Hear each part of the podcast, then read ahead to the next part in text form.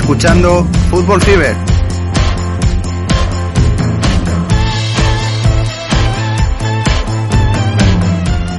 Hola, ¿qué tal? Fútbol Fiberos. Estamos al lunes, día 9 de mayo, y estamos aquí con el bueno de Santi Boes haciendo aquí las comprobaciones técnicas. ¿Qué tal, Santi? Hola, Tuti. Eh, Todo bien para empezar la semana, ya habituándonos al calor, que es lo normal en esta época, pero que llevamos unos meses de mucha agua por el levante por el levante español y, y bien, bien, contentos y a charlar de lo que ha sido el fin de semana.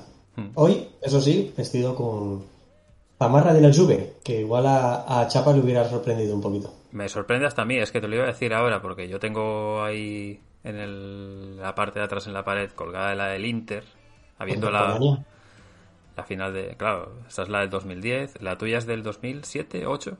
No, 0910, eh, 0910. Ah, es del mismo año, mira. Sí. Oye, qué casualidades. Mal, mal, mal año para la Juve aquella, con New Holland de publicidad, que esto hay quien no lo recordará. Eh, el escudo antiguo, esto, eh, a mí esto me da gusto, ver una- el escudo este antiguo de la Juve, con el toro. Sí. Pero bueno, de, de esas cosas de pasión por el calcio y, y ver, eh, pues ya hace muchos años que la compré, pero una oportunidad y, y bueno, me hice, me hice con ella, por eso. Por ejemplo, esta- estas semanas, eh, llevo un par de semanas echando un vistazo, ¿no? A camisetas, a tiendas oficiales y hay que decir que no bajan los precios ni que se acabe la temporada, los sinvergüenzas. La más baratita que he visto sí que han hecho más descuentos, la del Cagliari, que están que lo regalan todo, hasta los puntos. Pero Pues un poquito. los demás sí, sí. nada. Igual en septiembre, cuando empiece, rebajan la de las anteriores y, bueno, quién sabe. Bueno, eh, y antes precisamente hemos hablado de, de lo de los escudos, ¿no? De la Juve, que el de Jeep. Eh, Sí. el patrocinio, ostras. Pero bueno, sí, sí. Muy civilinos, ¿eh? Eh, Sí, La J del nuevo escudo con el... Se camufla con el jeep de, de la camiseta y, y que va todo para la misma familia. Bueno, que, que nos estamos aquí entreteniendo y, y al final, pues, eh, este es el podcast eh, y directo número 61 de la décima temporada. Eh, ya explicamos que lo de los programas 800 y tal, que no tiene que ver solo con nosotros. Este sería, creo, el 628 o algo así. Te vuelve a echar las cuentas porque no, no recuerdo de memoria, pero por ahí andará. Igual en 650, no sé si hacemos algo. En 750, pf, queda un tiempo. Bueno. Eh, pero bueno, hay que dar las gracias como siempre a la gente en la voz del pueblo. Hay un comentario del anterior, de la semana pasada, eh, que ha sido publicado esta misma mañana de LP Ino. Eh, gracias por eh, los programas. Generalmente los escucho en otra plataforma, pero vine acá a comentar lo mucho que aprecio a lo que, a lo que hacen saludos desde Chile. Ostras, pues estos son los comentarios también que nos llenan. O sea, sí, mucho. No sé desde qué otra plataforma, porque siempre decimos que la gente que nos escucha desde fuera de Evox no, no sabemos ni la repercusión, ni cuánta gente, ni, ni nada. Esto no, no lo podemos controlar, la verdad. Al menos ahora mismo desde aquí. Pero que si es de por ahí lo queréis comentar, por nosotros, eh, perfecto. O si nos veis en el vídeo, pues lo mismo. Al menos nos ponéis cara y que, que, bueno, y un poco el fondo, la habitación, las chorradas entre media, los fallos de los directos, o sea, son las cosas que tienen. Y luego, eh, también hay que dar las gracias a la gente que ha dado like en esta semana. Voy a hacer un F5 por si acaso. Eh, y tenemos, por ejemplo, pues al mismo LPino, a Juan Carlos Molero, Álvaro, eh, Carlos Alberto Valdez, Javier Moreno, Héctor Navarro, Rubén Rozas, Juan, Juan Rodríguez Pazos, Ronta Bandarra y eh, pues al resto de gente que también eh, nos comenta como Camino Solo, que decía como buen aficionado del Atlético de Madrid en este caso, que luego lo corrige, que no se alegra de las victorias blancas, pero que ha de reconocer que no es solo suerte, porque esto lo han hecho muchas veces, y es justo reconocer su coraje. Y sí, eh, fastidia mucho, pero son los mejores en eso. Lo comentamos la semana pasada, ¿no? El viernes eh, estamos todos de acuerdo en que no es una cuestión de fortuna, sino de, de trabajo, de trabajo y de creer. En- por, por utilizar un verbo que, que es muy manido entre la afición y el club atlético, eso de creer y creer, ¿no? Eh, por el Cholo Simeone, incluso el libro del Cholo Simeone, que yo lo tengo en casa, se titula así. Eh, pues el Real Madrid cree más que nadie, sobre todo en esos últimos minutos finales. Sí. Y luego, mira, una pregunta que concierne un poco a la Roma. Eh, nos comentaba Ronda Bandarra sobre el palmarés de la Roma, eh, que puede contar que, en Zaragoza, la Copa de Ferias, eh, creía recordar que no cuenta con, como título a contabilizar por la UEFA. pero luego decía que se respondía a sí mismo, decía, al ser una competición no organizada por UEFA, no se considera oficial, al parecer fue una competición auspiciada por algunos directivos de FIFA para esta y para esta entidad, si es una competición oficial. Tipo como la Copa Mitropa, la Copa Latina, bueno. Eh, el club, en este caso la Roma, sí que, sí que la valora dentro de su página web aquella copa de ferias del 60-61. Yo entiendo lo que él dice y coincido con él eh, plenamente. Eh, pero bueno, es una cuestión también de, del valor que tú le das. Eh, a mí me parecería oportuno y, pertinente que se valoraran las copas mitropas, las latinas de su, en su día. Eran las competiciones internacionales que se jugaban, aunque pues en esa época las tres que hemos comentado fueran voy a decir regionales dentro del continente, ¿no? No, no, no, no albergaba la, totalidad de ellos, pero bueno, también era en otra época, eh, no, no, no se jugaba tanto a fútbol en tantos rincones del mundo y de Europa, por lo cual yo creo que sí que hay que darle cierto cierto valor a ello, ¿eh? pero bueno, entiendo perfectamente lo que digo, lo que dice y, lo entiendo, y lo entiendo, ¿eh? lo comparto también. Y dicho esto, eh, pues como digo, gracias a la gente que nos eh, apoya en diferentes plataformas, redes sociales, eh, nos comenta, que nos da like, como cada semana. Y vamos a un poco al apartado de noticias. como te decía antes, yo echo de menos a Chapa porque esto no tengo solo, no suelo tenerlo tan controlado.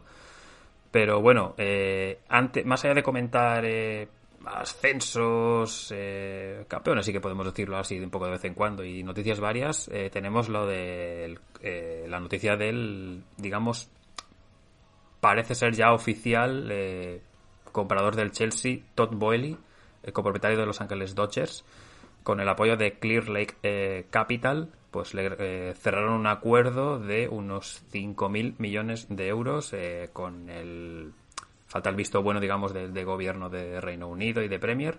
Pero ya estaba, por ejemplo, en Stanford Bridge el eh, pasado sábado. Le enfocaron mucho las cámaras. Yo al principio no sabía ni quién era. Digo, no, no, no sé a quién están enfocando, pero luego ya me informé y bueno, y parece ser que estará como uno de los principales, digamos, inversores para la, digamos, eh, nueva adquisición, digamos, del Chelsea.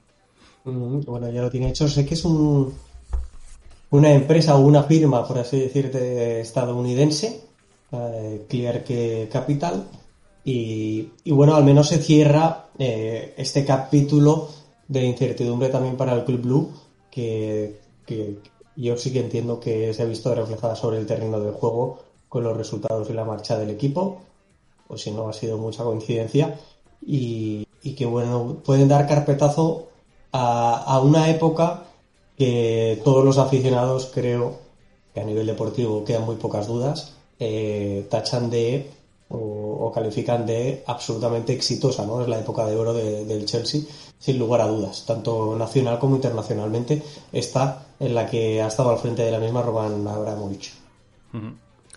Eh, campeones también que tenemos eh, de estos días, del pasado sábado, por ejemplo, pues el eh, Tirana, el Tirana de Albania es campeón. tenía por aquí el dato, me parece que eran 26 ligas las que ha ganado, es el equipo que más veces ha levantado el título de liga. Hay alguna ahí entre guerras mundiales o previa a la oficialización de la liga que todavía no se considera como tal, pero sí, unas 26, 25 entonces, pues nada, vuelven a ganar la liga por delante del Lachi o del Partisani. Y también campeón el Porto. Eh, después de, este fin de semana, de la jornada, pues eh, alza el, el título. Eh, creo que es la, liga número 30, puede ser, o la, la 40, ahora me baila la, la cifra exacta. La 30. La 30, ¿verdad? Sí, sí.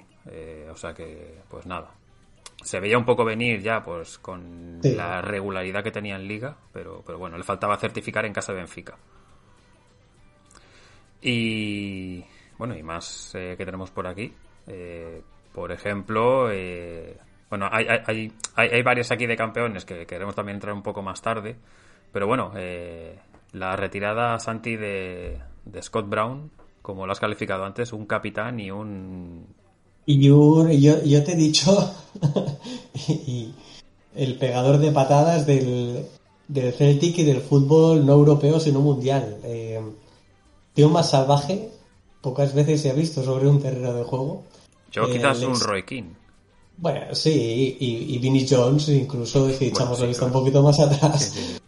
Pero el contemporáneo ha sido este, ¿no? Y, Scott Brown, que, esta última temporada ha estado en el Aberdeen en la figura de entrenador-jugador y que ya ha decidido eh, dar carpetazo a su etapa como futbolista profesional y, ha anunciado su retirada. Eh, y bueno, nos ha pasado desde hace muy poquito eh, una noticia que nos hemos quedado así un poco mm, eh, extrañados y raros porque no sabíamos el motivo. Bueno, no se sabe el motivo, pero ha fallecido durante el día de hoy Jody Lukoki, exjugador de la cantera del Ajax, estaba en el Twente, pero estaba recuperándose de una lesión. Anteriormente había estado en el Jenny Malatyaspor o sobre todo en Ludogores, yo eh, cuando he escuchado el nombre digo, a mí me suena de, de, algo ahora mismo, digo, y sí, seguramente sería de los, de los multi de la Europa League eh, que ha jugado Ludogores o de la Champions en los últimos años y se desconocen las causas, ha fallecido a los 29 años y pues nada, que descanse en paz, porque nos ha pillado así un poco preparando el programa y, y no se sabe nada, la verdad. Una, una pena, ¿no? Como no puede ser de otra forma, pero pero bueno, eh, tú lo decías, nos ha pillado muy, muy por sorpresa. Dicho esto y otras tantas noticias que vamos a ir comentando a lo largo de las eh, competiciones, eh, pues queda hasta aquí este apartado. te digo, Javi. Dime. La de campeones de ligas. como como te, te, decía antes, ¿no? De empezar la grabación, como de Siempre voy dando los apuntes de la Champions femenina. Eh, han habido varios campeones o varias campeonas eh, en este fin de semana y pues me parecía bien pues de resaltarlo, al menos de aquellas competiciones que son más importantes. La española sabemos que el Barcelona eh, son las campeonas desde hace ya unas semanas. en Alemania. Han arrasado. Han arrasado, sí, pero es, es muy normal. Yo aquí sí que soy de los que opina y no tengo dudas algunas de que que hace seis años cuando el Barcelona profesionalizó sus, su equipo femenino de fútbol lo hubieran hecho los demás, esta vez, este año y el anterior no hubieran arrasado, tendrían competencia.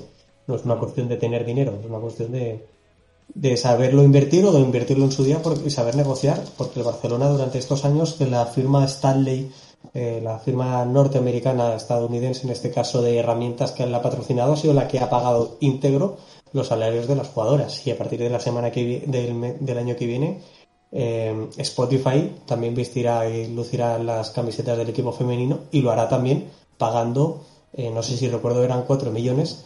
Entonces, es una cuestión de negociar y es una cuestión de profesionalizar. hay muchos equipos que no lo han hecho. Hay nosotros que, bueno, la inmensa mayoría no lo han hecho, ¿no?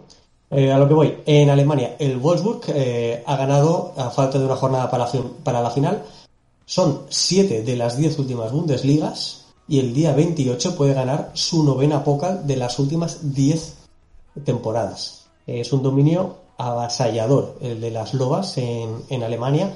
El año pasado ganó el Bayern, este año ellas han vuelto a recuperar el cetro.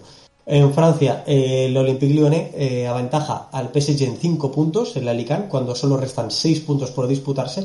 Y en la próxima jornada de competición, que es el día 28, se enfrentan ambos equipos en Gerland, con lo cual eh, el Olympique lo tiene, lo tiene en la mano. En Italia, la Juve también ha ganado este fin de semana su Scudetto, en este caso el quinto consecutivo, y la Roma por eh, primera vez en su historia, al fin y al cabo estamos hablando de un equipo de la Roma que solo tiene cuatro años de vida, eh, entra en Champions League. En Inglaterra también tenemos eh, campeonas, que es el Chelsea, que levanta el trofeo por tercera vez seguida y aquí en la está en que las Blues, eh, que han aguantado el pulso del Arsenal, el City los últimos años había apretado más, el Arsenal lo ha sido este año, se ha quedado solo un punto por detrás del Chelsea. Son seis de los últimos diez títulos de liga inglesa para, el Chelsea. Y última de todas, Escocia, porque sí que es cierto que en Escocia pues suele tener cierta relevancia a nivel europeo en, el fútbol femenino. El Glasgow Rangers se levanta la, la Premiership escocesa dando una sorpresa, porque como antes te comentaba a ti, el habitual vencedor en Escocia es el Glasgow City, que no tiene nada que ver ni con el Celtic ni con el Rangers. Y este año, pues el Glasgow Rangers ha superado al Glasgow City, al Celtic y al Hibernian, que son los tres que solían estar llevándose el trofeo. Bueno, pues enhorabuena para todos los equipos que han alzado ya el título o van a alzarlo dentro de, poco para las, que quedan. Me sonaba lo del Chelsea Arsenal. ¿Puede ser que hayan jugado hace poco eh, Chelsea Arsenal entre sí? Eh, entre ellas, sí, pues yo no recuerdo las últimas semanas no, recuerdo si fue en uno de los Dazón. Eh, me parece que vi que jugaba el Arsenal o que jugaba el Chelsea y no sé si es que los lo crucé los nombres ya de tantos equipos, pero, pero sí que veo que a veces emiten los partidos y ya estaba dudando. Y me sonaba que Arsenal lo echan bastante. A ver si fue de Champions, que ambas han jugado Champions, incluso el Arsenal que lo eliminó el Wolfsburg en cuartos de Champions femenina. El Chelsea, sin embargo, se quedó fuera en fase de grupos. Eh, quizás sea de esto, porque yo no les recuerdo que se hayan enfrentado entre ellas en las pues últimas dos semanas o tres. Pues entonces habré cruzado nombres, porque sí que me suena a ver Arsenal que lo emitían en, en directo, al Chelsea que también, y igual sí que jugaban las dos el mismo día o, o al día siguiente, pero sí que crucé los nombres. Bueno. En fin, bueno, pues, pues gracias Santi. Y nos vamos al kit tip, donde ha sido una semana rara, de puntuaciones muy dispares, o sea, muy buena jornada de...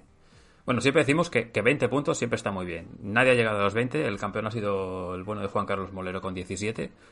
Eh, y luego, pues Dani Deuder con 15, eh, Santi con 15, Mota y Pove con 14, eh, uy, también Álvaro con 15, ahora lo estoy viendo que estaba más atrás. Eh, y creo que de la cifra así alta no me estoy dejando a nadie, creo. Eh, pero bueno, es que al final yo he sacado 7 puntos. también Jesús, Chapa, no hemos tenido buena jornada. O sea, bueno, o sea, jornada muy diferente donde aquí un servidor sigue de líder, pero Dani me ha recortado 8 puntos.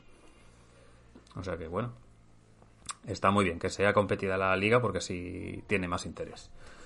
Y Molero ahí acechando a Jesús en la plaza del podium. Que ya tiene el podium de, Champions, encima ahora igual hasta... Está haciendo el sprint final, está remontando. Me da un ¿eh? porque son cinco puntitos de nada. Está subiendo el puerto, Molero. Pero bueno. Nada, eh, dicho también un poco el kit tip y eh, en breve estará martes, miércoles el de la próxima semana que viene pues con varios playoffs, eh, ya lo puedo adelantar porque se ha visto en el grupo que tenemos ya los partidos que se están para poner. Pero bueno, emocionante que quedan pocas jornadas al final, ya. Si te parece, vamos ya un poco al, al, salseo, ¿no? A lo que ha habido este fin de semana, a Premier League. Y tú sabes, Santi, que, que yo hago un... Mira, Chapa dice spoiler por aquí. Pero bueno. Eh, tú sabes que, yo normalmente sigo la, el horario de la Premier y tal. Mm, cuando estamos al final, normalmente ya me rijo por el por la fuerza, digamos, un poco de los partidos, ¿no? Entonces, eh, me voy a hablar primero de todos, que creo que es bastante importante, que es el Liverpool 1, Tottenham 1.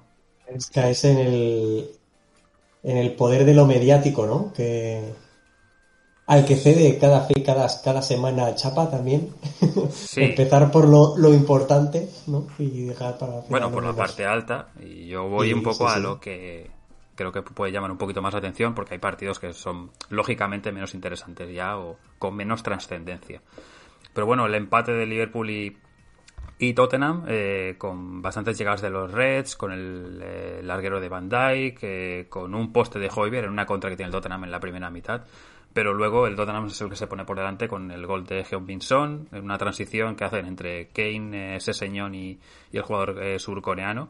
Y luego lo empata Luis Díaz con un tiro rebotado en el 73, pero bueno, pese al dominio del Liverpool, eh, al final Tottenham hace su partido, le sale bien a Conte. Eh, Klopp dice que estaba muy orgulloso al final de igualmente de los jugadores. Salió a hacer el típico aplauso al público, a la afición. La afición también, porque sabe que, el balón no, no entró. Lloris también, de las que tuvo que intervenir, estaba bien pero no sé si es la sensación de que al Liverpool mm, igual ahora estos tres puntos, spoiler, de que tiene contra el City, igual pueden ser demasiado.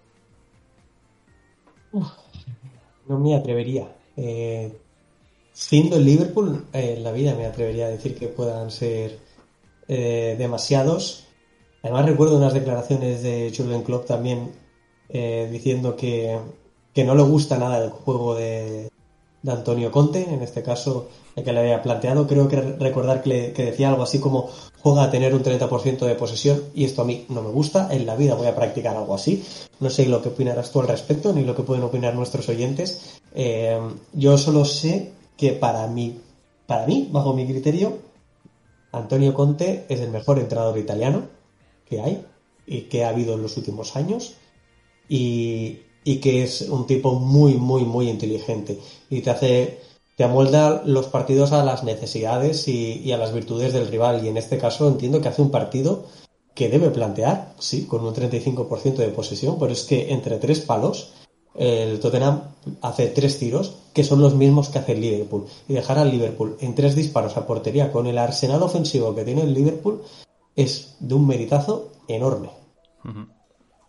Yo respecto a eso, a mí me gustaría que el Tottenham jugara mejor, viviría más tranquilo, sobre todo, ya no te digo en este tipo de partidos, digo cuando, cuando hay un, frente a un Crystal Palace, un Newcastle quizás, ¿no? No, no gusta, ¿no? Que te dominen en tu casa y que vayas un poco a la, a la contra en algunos aspectos, ¿no? Pero, pero sí que es verdad que coincido un poco con lo que dices tú. Eh, te salen un par de entrenadores italianos así de esta última década o 15 años atrás y te salen pues los Allegri, los Conte y tampoco mucho más, realmente. Un poco porque... más la trascendencia que ha tenido en los últimos años eh, Giampiero Gasperini al llevar a su Atalanta Pioli a Champions. Stefano Pioli tiene, vamos, el reconocimiento de Italia entera bien merecido. Mauricio Sarri es cierto que también ha, ha, ha llevado al Chelsea a, a ganar la, la, Europa League ante el Arsenal de Unai Emery hace bien poco en Bakú. Eh, pues son varios y yo creo que el nivel de los entrenadores italianos está aumentando mucho, pero para mí Antonio Conte, hay que recordar que Antonio Conte lleva muchísimos años. ¿eh? Eh, la, la, las nueve escudetos de, o Scudetti de, de, la Juve empiezan con tres suyos. Mm. Y, y, de esto ya ha llovido bastante. Y yo insisto, ¿eh? Sacar un punto de Anfield con eh, la situación en la clasificación, que es intentar acercarse al Arsenal, a mí me parece que el Tottenham hace el partido que debe hacer. Uh -huh. eh, recordemos que Conte eh, mete a una Italia bastante pobre en, diez, en el 16, en, creo que fueron cuartos o semifinales, no, semifinales fue, no, creo que no. No llega a semifinales, ¿no? De la Eurocopa. No, no sé. Elimina a España en el primer cruce con un 2 a 0, sí, pero, sí. pero creo que no llegas a, a, semis. Creo que se quedan cuartos. Pero bueno, que era una Italia de las más pobres que, que había por entonces. Basta decir que luego se queda fuera del, sí, de aquel mundial. Bueno.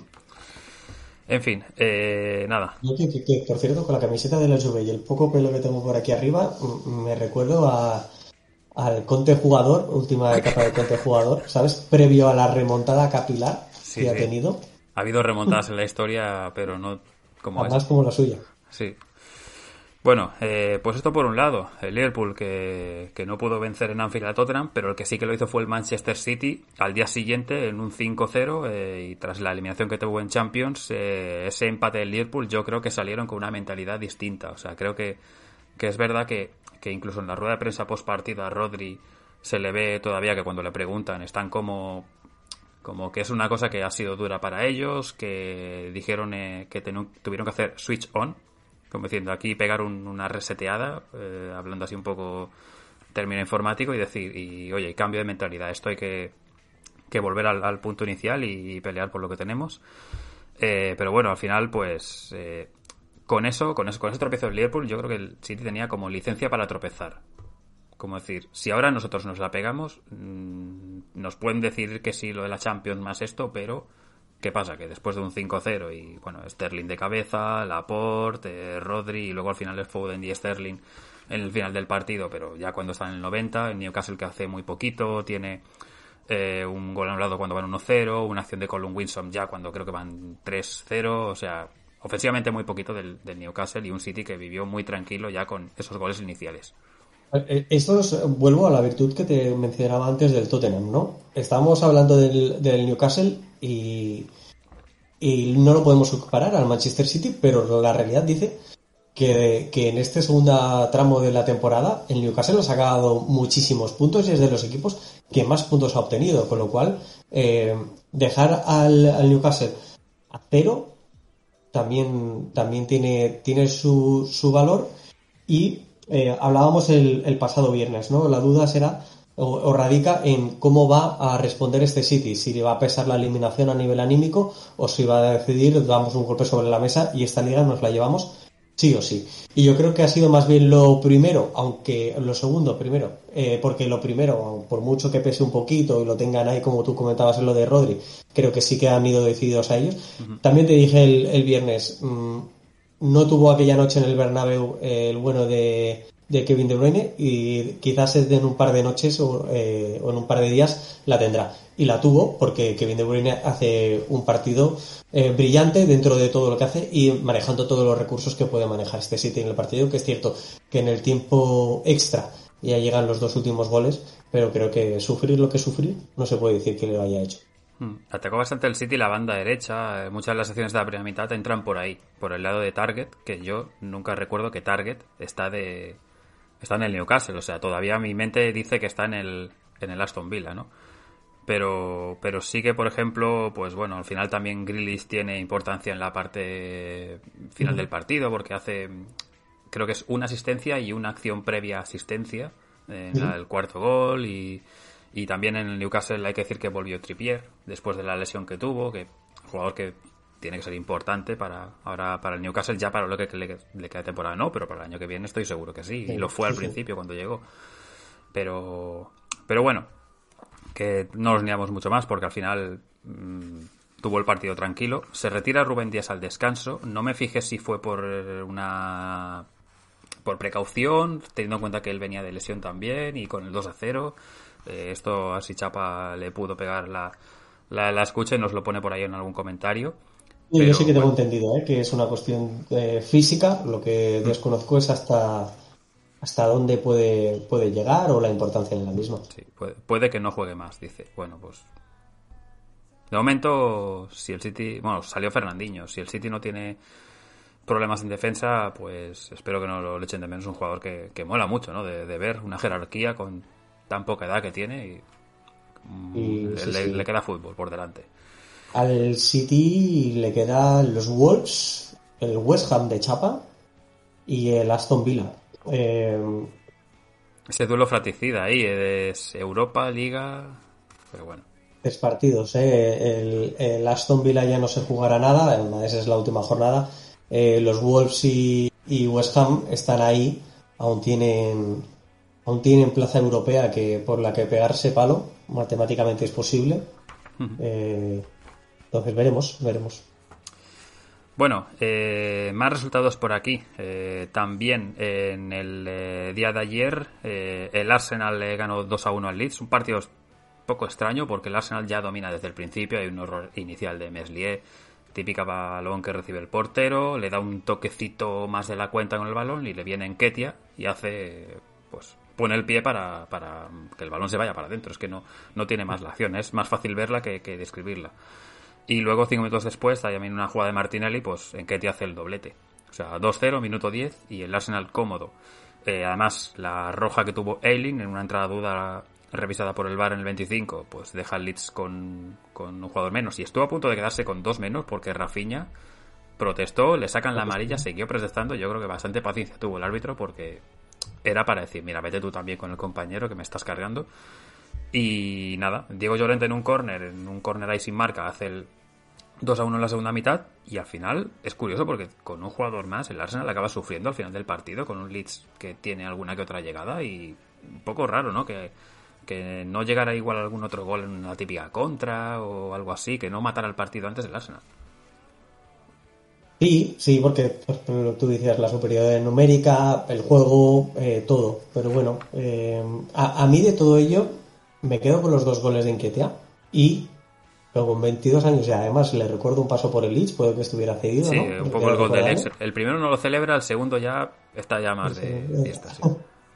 eh, como Falazar, ahora, ahora, iremos a ello. Eh, este, lo de Inquietia, que digo, es que al final al Arsenal la sensación que me da con el centro del campo que tiene, tanto a nivel de doble pivote como a nivel de media puntas, le hace falta un delantero que quizás podría ser la cassette, pero bueno, ya el cuerpo ya me pide uno más joven y más y, de más contundente, ¿no? En este sentido. No sé si eh, alguien de los que nos escucha y que lo pueda seguir con mayor regularidad pueden ver, y en tu caso también tu opinión, eh, a Edward Enketea como, como ese futuro 9 del Arsenal goleador, porque el goleador de, de este Arsenal es Bukayo Osaka. Mm. Y me falta quizás un punta con, con un poquito más de artillería, ¿no? Por jugar un poco también con el tema Gunner. Hay varios jugadores así, tipo Gonzalo Ramos, tipo Darwin Núñez, que han sido jugadores que, parece que van a sonar para mercado del Calcio, de la Premier, un poco por el nivel, ¿no? Del Benfica o de... he dicho dos, mira, al final del mismo club, pero, pero bueno, va un poco por ahí, ¿no? Delantero joven con proyección y que, que la puede reventar en algún equipo de, segundo escalón, digamos, de, todo. Eh, salvo el pequeño pache de juego que tuvo el Arsenal de tres derrotas consecutivas, viene en muy, muy buena dinámica, no ahora, sino de toda la segunda parte de la temporada. Y es cierto que juega contra el Tottenham el próximo partido, pero no es nada descabellado eh, pensar que pueda quedar incluso tercero y que el Tottenham no pueda entrar en la, en la pugna de esa cuarta plaza que en cierta manera yo, entre Tottenham, Chelsea y Arsenal, el que veo más claro de los tres es, el Arsenal a día de hoy. Entonces, para jugar en Europa, y en Europa es Champions League, después de tanto tiempo, eh, necesitas un poco ese delantero de referencia goleador. Eh, por cierto, recuerda Chapa que el Tottenham Arsenal del jueves de Kit Tip es uno de los aplazados, o sea que tenéis que ir hacia atrás en las jornadas y encontrar ese partido si es que no se lo pronosticasteis en su día. O sea que ahí sumarán puntos y de repente os puede caer algo bueno por ahí. Bueno, eh, y Diego Llorente, ¿eh? me parece que hablamos de él últimamente. Sí, sí, Y el viernes, que la, la selección él y luego Raúl Albiol. La gafada de turno y gol de Diego Llorente. Bueno. Eh, el que tampoco levanta mucha cabeza es el Manchester United. Cayó 4-0 en Brighton. O sea, puedes perder, creo, en Brighton, pero un 4-0 creo que es bastante duro. Eh, Moixes Caicedo, primer ecuatoriano en marcar desde, desde que marcó Antonio Valencia en 2018. Eh, un mal despeje de Telles, pues nada, un balón desde la frontal, le pega y para adentro. Eh, Cucureya también marcó su primer gol en el 48 de la segunda mitad, estuvo emocionado en la eh, celebración y luego ya pues Pascal Gross eh, y Trossard en prácticamente tres minutos en el 50-60 de partido pues acaban haciendo el tercero el cuarto en un error ahí entre Lindelof, Barán la cruz ante De Gea o sea lo más lo único destacado del United es un cabezazo de, de, Cavani que le mete un parado en Robert Sánchez y un poco el entre comillas el hambre de, Cristiano de, siempre pelear pero muy poquito del Manchester United no, no sé a, dónde va a llevar esto. Es que si miramos a nivel estadístico, el partido tiene cierta paridad, pero a nivel de sensaciones es. Eh, y quizás por la envergadura de lo que es eh, y de lo que pesa el escudo del United, estamos ante un partido lamentable, ante una un partido por no decir una situación muy, muy, muy lamentable de este, de este United, hmm. que, que a nivel clasificatorio yo eh, lógicamente la Champions eh, hay que olvidarse de ella porque son ocho puntos de distancia a tres partidos por jugarse. Eh, mentira, el, United ni siquiera. el United no tiene opciones de llegar a Champions, pero es que esa plaza de Europa League. Ojo. Cuidado. Cuidado. Y, para, y estar fuera de, de Europa League o ir a ver al Manchester United paseándose por la conference, yo que lo he vivido en primera persona con la Roma este año, eh, y, no voy a equiparar a la Roma con el United, no quiero decir esto, pero... Eh, eh, sí, sí. No se sabe ni cómo definir. No, no, no, porque no, no. Pero bueno. Nada, más partidos. otro que también se ha empezado a complicar un poquito es el Chelsea. El sábado empató en su casa ante el Wolves. la primera pitata hay dos goles anulados a, a y a Loftus-Cheek. Y luego, pues Lukaku en un penalti que le cometen a él hace el 1-0, dos minutos después hace el segundo, y luego hay un buen gol de Trincao en el 78 y el empate de Cody en el, en el, en el 96, en un empate, en un remate de cabeza. Mm, el Wolves, que prácticamente, entre comillas, ya eh, tenía complicado las plazas europeas, coge un poco de aire y el Chelsea, pues la racha esta es como para decir, epa, mm, que, está a cinco puntos el Tottenham, que si gana se pone cerquita igual que el Arsenal. Son dos partidos perdidos, uno empatado en los últimos cuatro. Solo la victoria por 1 a 0 ante el, ante el West Ham en, en este mes o este último mes de competición. Y hay la sensación de que les cuesta, aquí son dos goles de Romelu Lukaku, la sensación de que les cuesta eh, perforar la, la, portería rival, de que ya no son tan, tan fuertes en, eh, atrás como lo fueron el año pasado y, que empezaron esta temporada y que la temporada se les está haciendo extremadísimamente larga al Chelsea. Totalmente, sí, sí. Eh, pero bueno, a ver cómo le quedan estas eh, últimas eh, partidos. Por ejemplo, ahora tiene uno entre semana mm, contra un equipo que sí también se juega como es el Leeds. Luego comentamos un poco lo que tenemos, que, es bastante. Eh, otros partidos, por ejemplo, West Ham se recuperó con un 0-4 de la eliminación europea ante un Norwich que está ya descendido y al final, pues nada, un doblete de, de Benrama. El primero es un tiro rebotado, el segundo es el 0-3.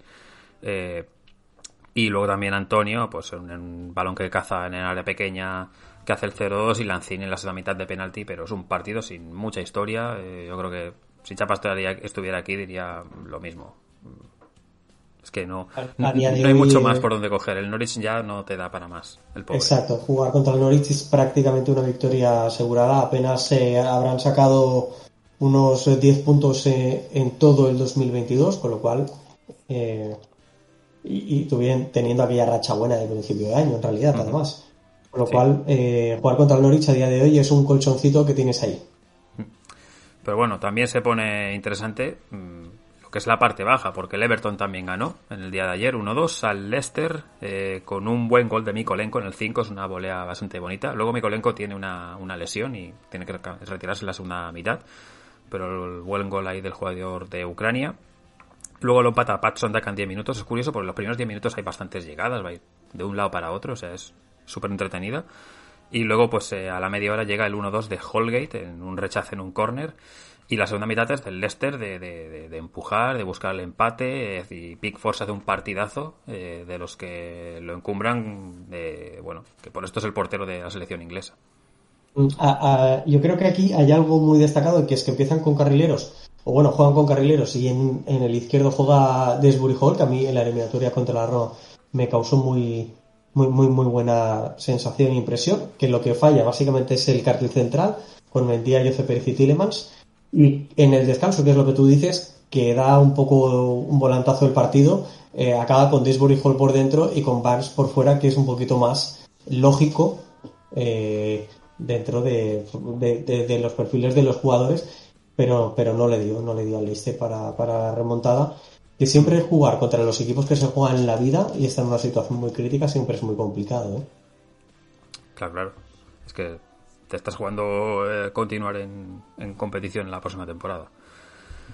Bueno, eh, quien no ganó esta vez fue el Barley. Eh, cayó en casa ante un Aston Villa que, que llegó con, eh, con Danny Inks. hizo la, la mítica del gol del ex. Aquí siempre era un poco la, la decimos, marcó en el 6 en un buen pase de, de buen día y luego además hizo el, el 0-2 en la, la media hora después también un pase de Diñe, el tercero es de Watkins en la segunda mitad de cabeza, eh, también se lesiona Tarkovsky para el Barley, con lo cual ojo para esas últimas jornadas que bueno, al final Barley consigue el 1-3 con un gol de Cornet eh, en, la, en una definición, eh, se va del portero, pero bueno, es un pequeño traspiés dentro de todo lo que ha sido el Barley, de haberse recuperado y de haber puesto un poco la parte baja bastante animada.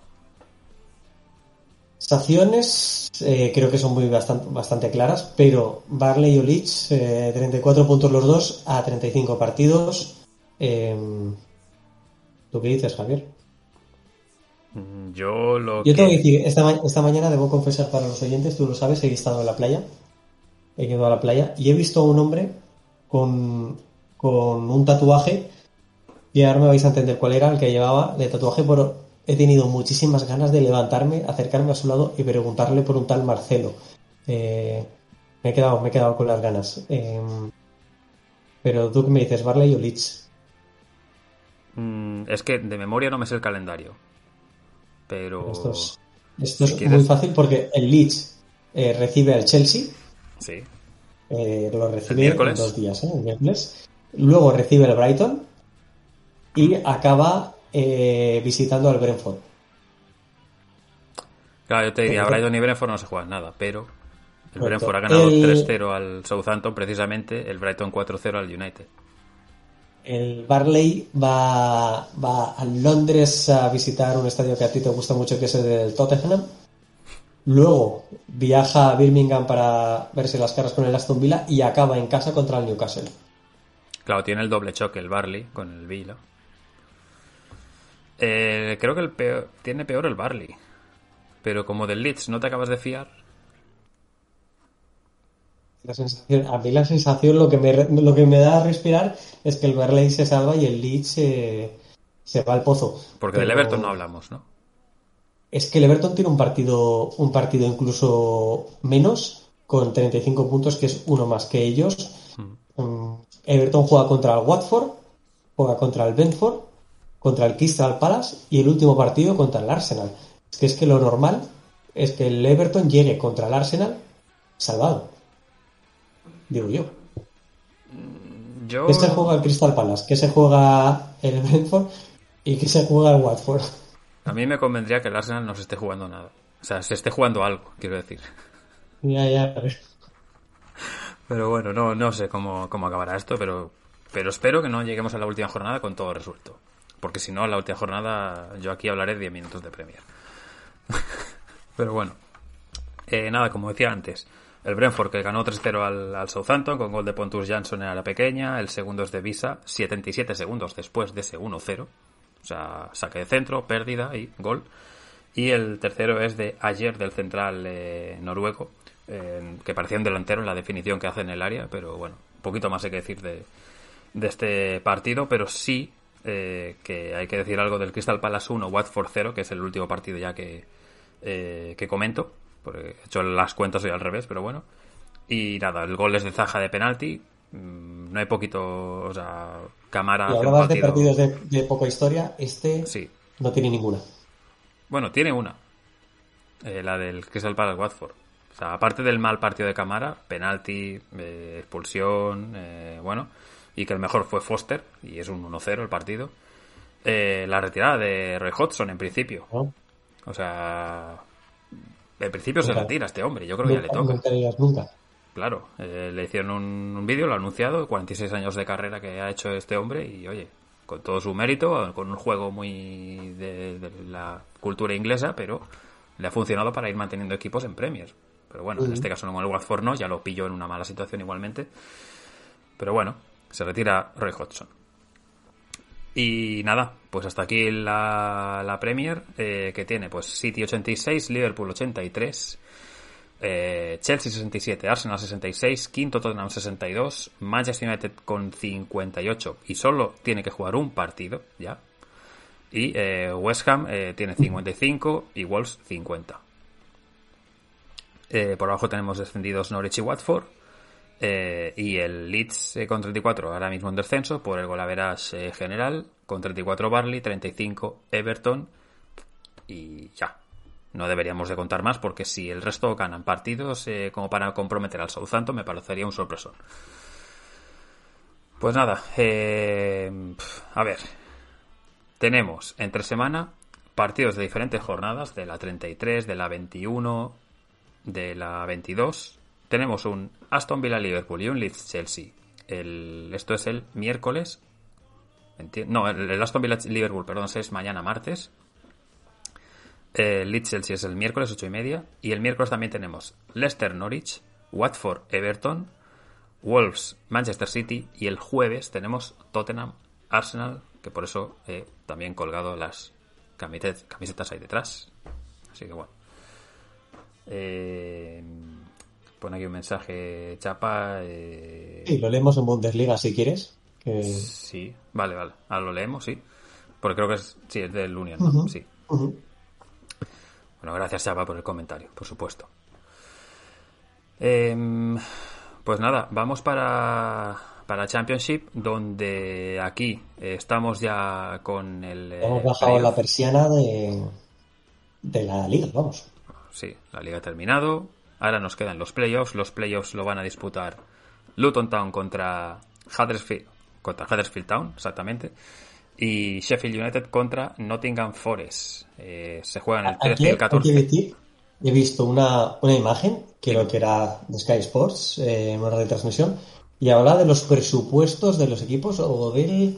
eh, no, del presupuesto no, de, digamos, el valor de la plantilla, ¿vale? Lo que es- Y bueno, Fulham disparadísimo en la competición, el Bournemouth eh, no sé si eran 20-30 kilos por abajo. Eh, y re- creo recordar que estaba el Forest con unos eh, también con unos 100 millones y demás, y el Sheffield por esa por, por esos lindes.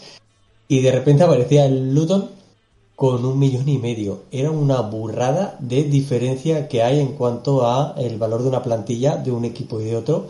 Y ver al, al Luton en, en sexta posición final, que no se la ha podido arrebatar el Middlesbrough y, y metido en, en playoff. Sí, sí. eh, es la gran sorpresa, creo yo, de la competición. Y como decía, Luton Huddersfield el eh, día 13. El día 13 esto es el jueves. No, es el viernes. Eh, y el eh, sábado el Sheffield United contra Nottingham Forest y luego 16 y 17 los partidos de vuelta para la final el día 29 en Wembley. Y nos queda también por comentar en League One el primer, la primera semifinal ya está solventada. El Wycombe Wanderers se ha cargado al MK Dons.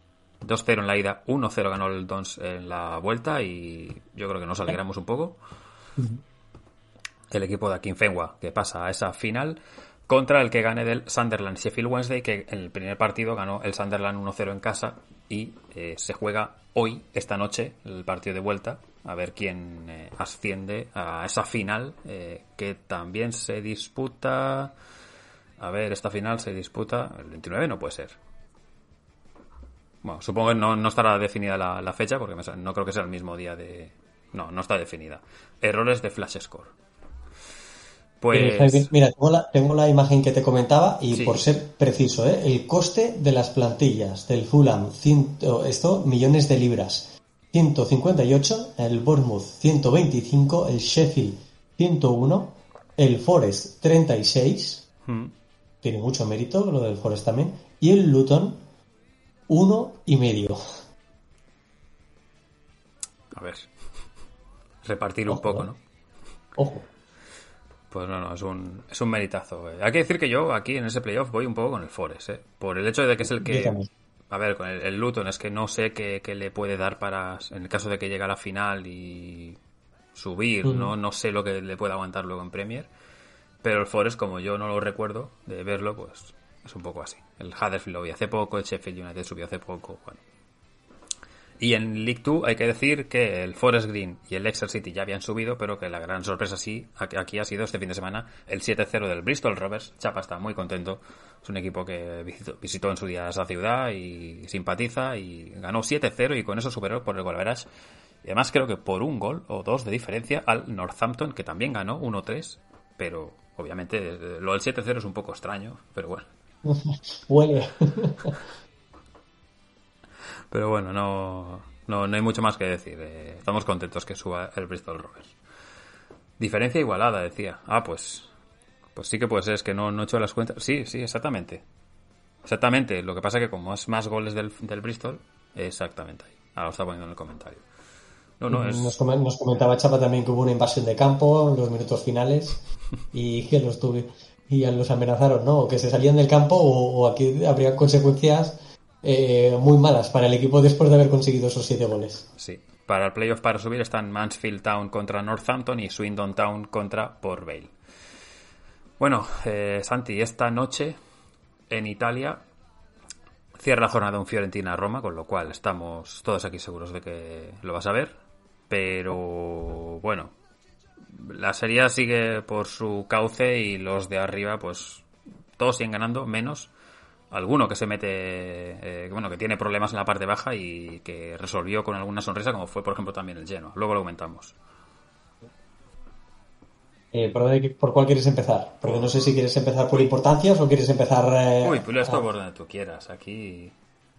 Pues mira, yo soy, eh, eh, voy a ser clásico y voy a empezar por el primer partido de la jornada que fue el Inter Empoli que empezó con el susto eh, para los Nerazzurri, para los locales, el, equipo del Giuseppe Meazza que se adelantó el Empoli en el minuto 5 eh, a través de Andrea Pinamonti y en el 28 eh, Cristian Aslani ponía el 0-2.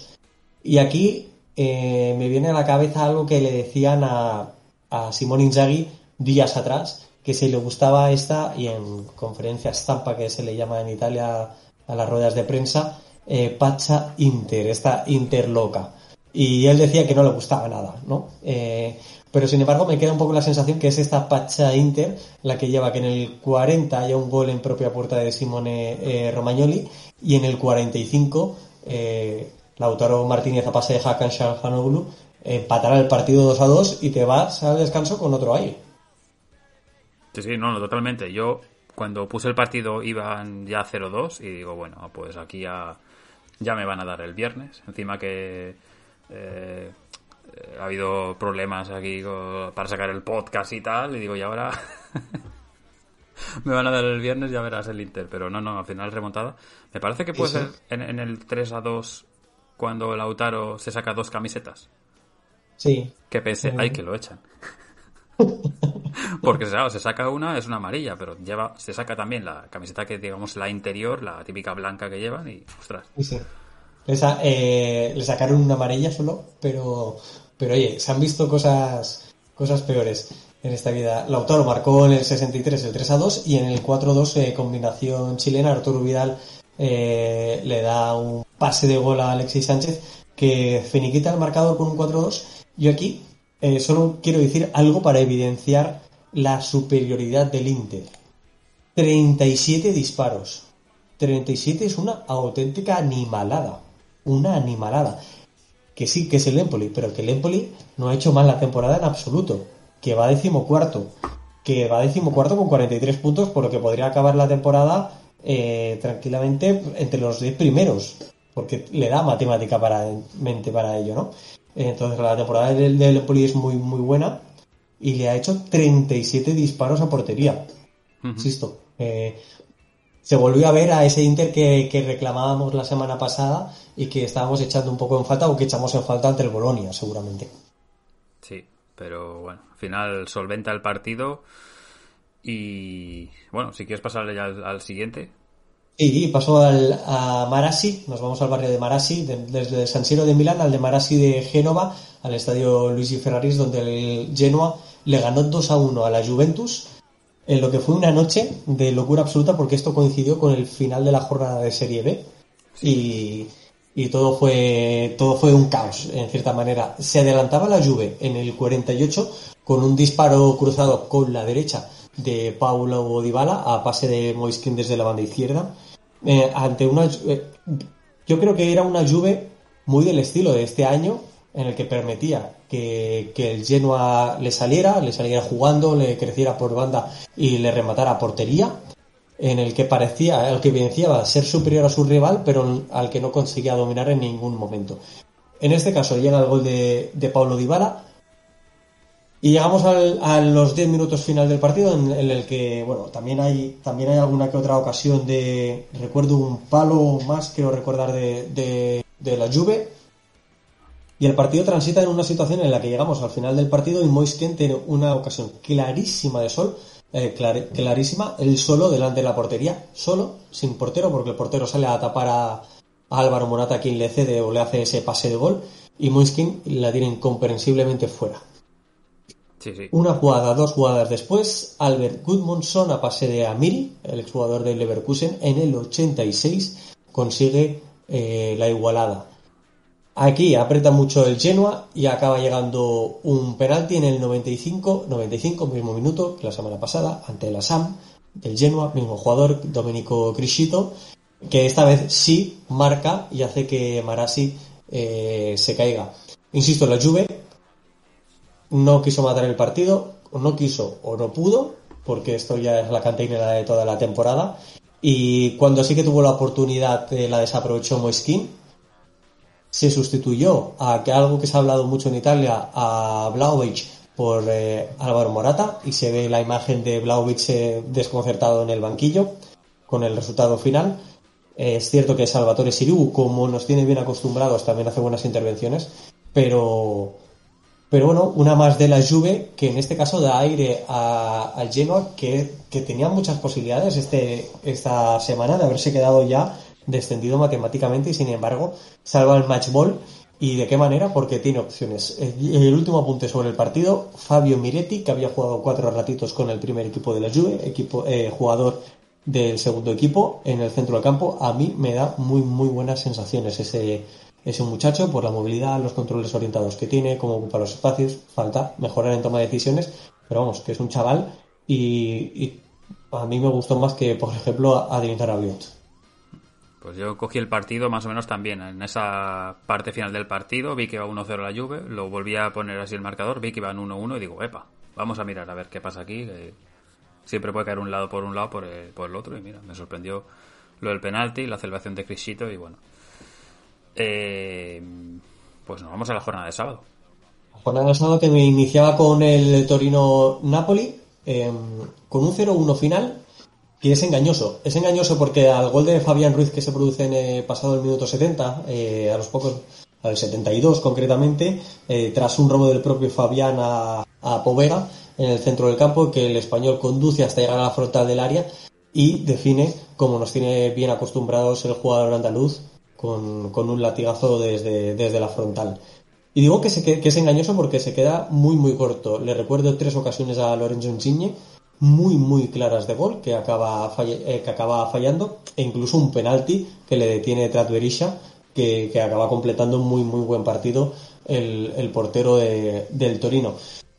Para mí es un dominio eh, muy bueno de, del, del Napoli, que es cierto que la primera parte pues no acaba de de incidir o de llegar a la portería de Berisha con, con el peligro que lo en la segunda. En la primera, el Torino consigue llegar un poquito con ciertos movimientos de, de, mover, de arrastrar marcas por la banda y acabar progresando. Pero la segunda es para mí, bajo mi punto de vista, totalmente del Napoli. Insisto, se me queda corto el 0-1. Pero eh, le sirve al Napoli para seguir aumentando puntos y que matemáticamente eh, pues tenga posibilidades de ganar el Scudetto, nunca se sabe, pero matemáticamente las tiene, está a tres puntos, a, perdón, a, siete puntos, aún quedan unos, ah, mentira, ya, ya no, eh, me estaba confundiendo yo, eh, echaba cuentas de nueve puntos, son seis puntos los que quedan por disputar, son siete de distancia con el Milan y unos cinco con, con, el Inter. Pero bueno, el Napoli que ya lo tenía hecho en cuanto a plaza Champions, el Torino que lo tenía hecho porque no tenía opción de plaza europea, Así se queda el marcador en un estadio grande Torino que presentó muy, muy, muy buena entrada y que el equipo local, el cuadro Granata, llevaba una inscripción bajo el escudo en homenaje al Grande Torino del cual hablamos también el pasado viernes. Así es. Eh, a las seis un empate entre dos equipos que ya tienen sus deberes hechos. Sí, eh, exactamente igual que en el partido anterior. Eh, en este caso, el marcador final acaba con un 1 a 1 en un partido muy, muy igualado entre Sassuolo y Udinese y que finaliza con los goles de Lucas Camaca, que no ha hecho para nada, para nada una, una mala temporada, siendo la cabeza visible del Sassuolo más allá de Berardi. Eh, y en esa época post de Cervi, post Locatelli, post eh, también Chicho Caputo. Y, y finaliza Scamaca o va a finalizar con 14 goles de momento, que no sean alguno más, igualando a Domenico Berardi como capo de los eh, Neroverdi. 10 tiene eh, Giacomo Raspadori, que es el jugador que le da la asistencia. En asistencias, Giacomo Raspadori 5, lejos de los 13 de Domenico Berardi, que insisto que es el estandarte de este, de este equipo. Eh, yo creo que el resultado, pues bueno, puede ser justo con el, empate de Nuntik, el neerlandés, pero a mí me deja muy buenas sensaciones el final de temporada de la Udinese. Muy, muy, muy buenas sensaciones el final de la de temporada de esta Udinese, que acaba, ahora mismo está a tres puntitos del Sassuolo, acaba luchando por meterse en esa décima plaza, en esa décima posición, y que, y que insisto, ¿eh? creo que son dos, dos, dos dinámicas diferentes. La del Sassuolo, que evidencia que no le da para más y que hasta ahora se estaba haciendo muy buen trabajo, que no se ha podido igualar con Dionisi en el banquillo, y la de la Udinese que con Chiofi ha dado un paso al frente eh, notable y que le ha alejado de luchar por la permanencia, algo que había hecho varias, varios finales de temporadas anteriores. También consiguió victoria la Lazio el sábado noche. Sí, eh, en este caso sí que tuvo algo más que decir la, la SAM en cuanto a oportunidades, pero en general el dominio también fue, fue bastante claro del LH de, de Sarri, que tenía muy claro que tenía que ganar para intentar garantizarse esa plaza en Europa League. Es para lo que compite y es para lo que también tiene a Luis Alberto. Y yo lo he dicho en este podcast, Luis Alberto es un jugador extraordinario, lo único que le falta es regularidad, bajo mi criterio, para eh, tener más chances de, de estar en la selección española.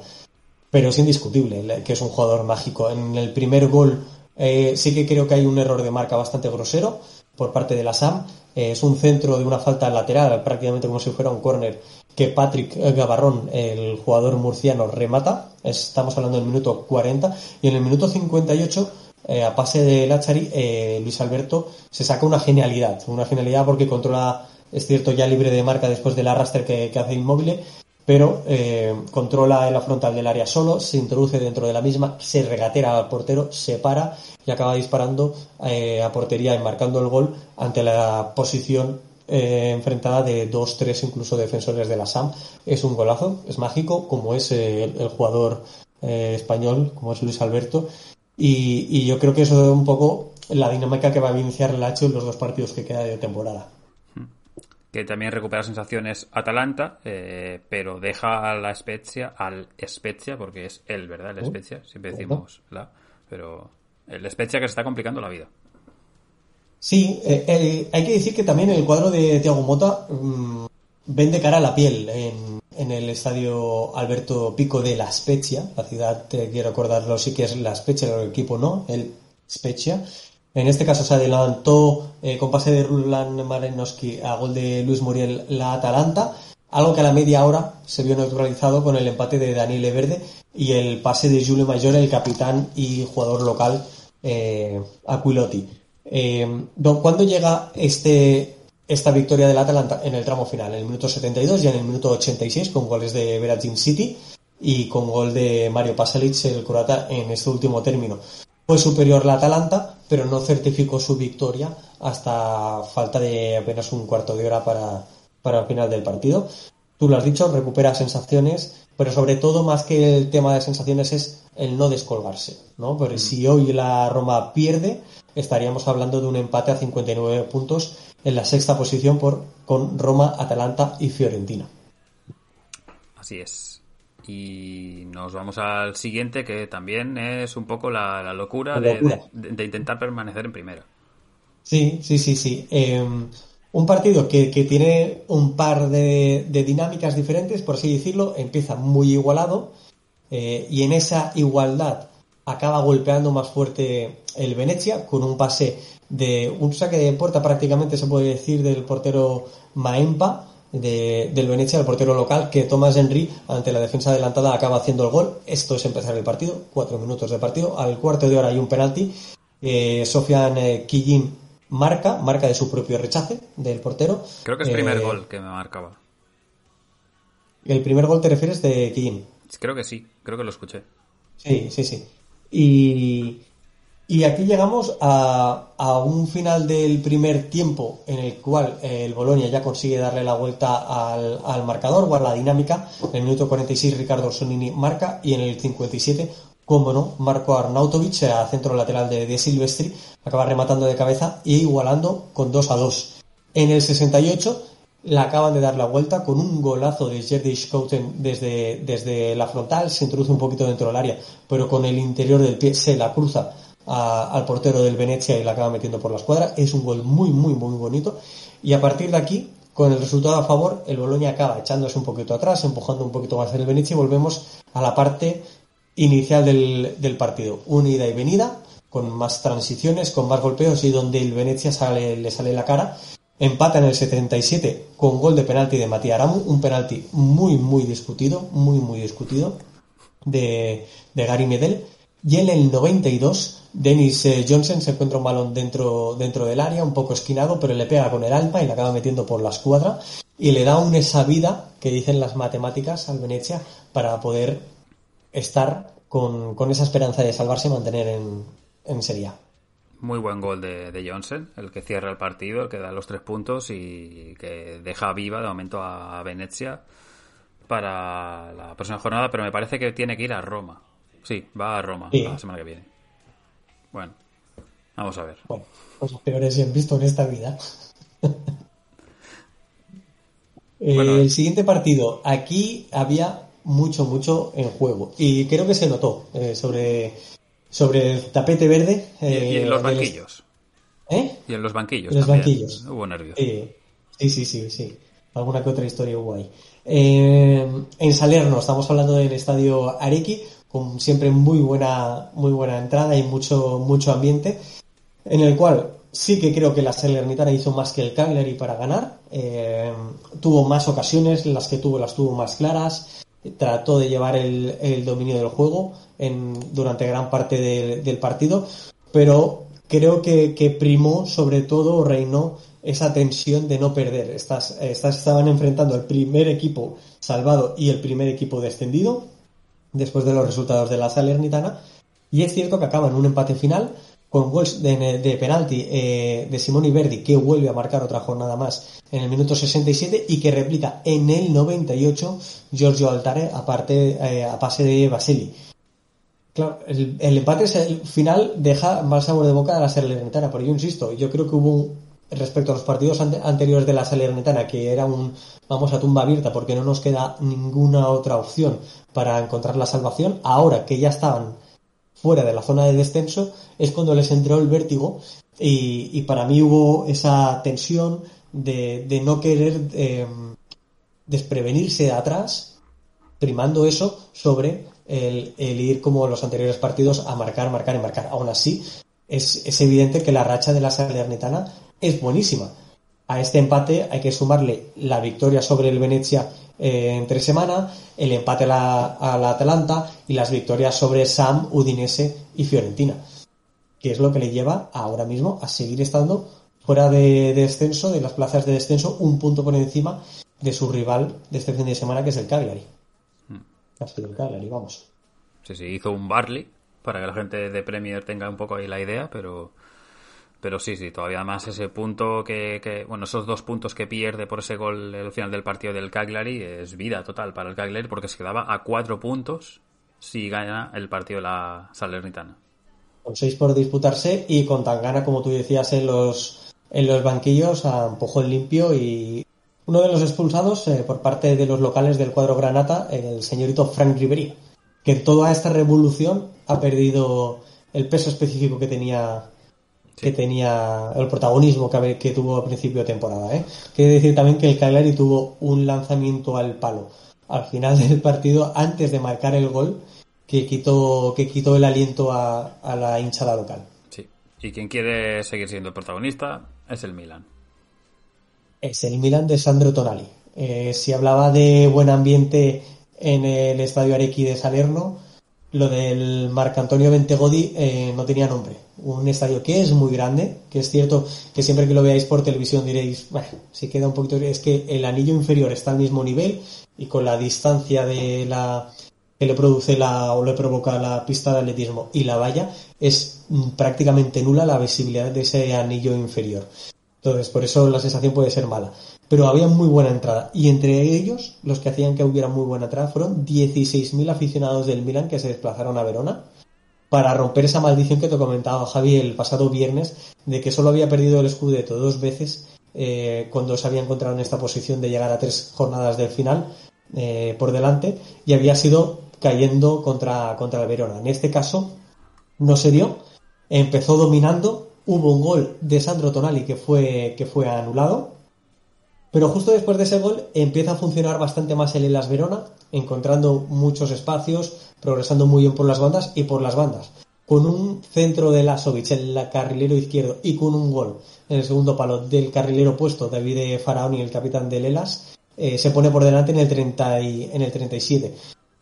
Y aquí tenemos, digamos, el, cuarto de hora bueno de, del Verona. A partir de aquí es partido para, para el Milan, que consigue revertir y darle la vuelta al marcador, empatándolo primero en el tiempo añadido del, del primer eh, tiempo, de la primera parte, con una muy buena jugada de Rafael Leao, el mejor regateador, y lo hice en las estadísticas, no lo digo yo, de la Serie A, que se marcha por banda de su defensor, haciendo un muy buen recorte, llegando a línea de fondo y centrando con un pase de la muerte, como se conocía antaño, a Sandro Tonali, que llegaba desde segunda línea, que es algo que hizo constantemente una y otra vez, una y otra vez, y que a su marcador, que es el joven Illich, eh, lo llevó fritísimo toda, toda la noche veronesa.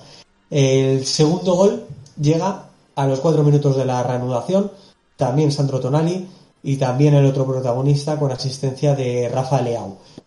El protagonismo sigue siendo y el juego para, para el Milan, que acaba certificando su victoria en el 85 con, con un derechazo de Alessandro Florenzi desde fuera del área, cruzado a, a Montipó y, certificando eso. Es, una victoria, para mí es una victoria de campeón.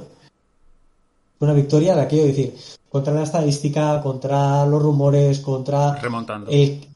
remontando contra el que nuestro rival en la clasificación jugó el día de antes, tú sabes que, que ha ganado y tienes la presión por, por volver a ganar y para mí es una victoria de campeón. Es que hace una semana o dos te dije, dos semanas te dije, a mí me extrañaría que lo ganaran todos los dos equipos. Pues tienen pinta de querer hacerlo. Yo respecto a tus pronósticos y tal, ya no sé en qué punto eh, preferir. Si, a lo, contrario. Si, si, dice, si Santi dice que Lelas Verona, tal, digo, bueno, pues Pues sí, hay que irse, hay que irse a, al opuesto siempre de lo que, de lo que yo diga. Eh, si te parece, Javi, nos vamos a, a Serie B. Bueno, eh, bueno si quieres comentar al final, sí. No, a lo que está habla, nada. Eh, si la Roma gana hoy, pues se pone con 62 puntos empatada con la Lazio. Y si gana Fiorentina, se pone con 59 empatada con Roma y Atalanta. O sea que está igualada esa sexta, octava plaza eh, ahí para. Y, y, quinta también, para los puestos europeos. Y, nada, y que no hay partidos entre semana en, Serie A, porque aquí sí que están todo al día y que luego ya al fin de semana, pues eh, ahí va, algún que otro duelo directo o algún duelo interesante entre Champions, UEFA y puede estar muy bien. En Serie B tuvimos jornada íntegra el, el pasado viernes. Eh, solo hubo un partido que se jugó un poquito antes porque no se disputaban absolutamente nada entre ellos, que fue el Crotone Parma, que terminó con victoria visitante, en este caso de los Ducali, no se jugaban nada porque el Crotone ya estaba matemáticamente descendido y el Parma eh, no tenía ni opciones de descender o bajar al playout, ni de llegar al playoff por el ascenso, con lo cual ahí se quedaba, comentaba Buffon, que bueno, pues la temporada está hecha, pero el objetivo no, con lo cual hay que continuar para eh, Gigi Buffon en, Parma. Luego empezaba el carrusel de todos los partidos. Eh, la locura máxima. Alessandria 0, Vicenza 1. Esto significa que se revertían sus posiciones y el Vicenza, igualándole a puntos a la Alessandria, le ganaba por duelo directo y Vicenza se metía en playout después de ganar su duelo directo y haber ganado la jornada anterior a Leche en Vía del Mare como visitante.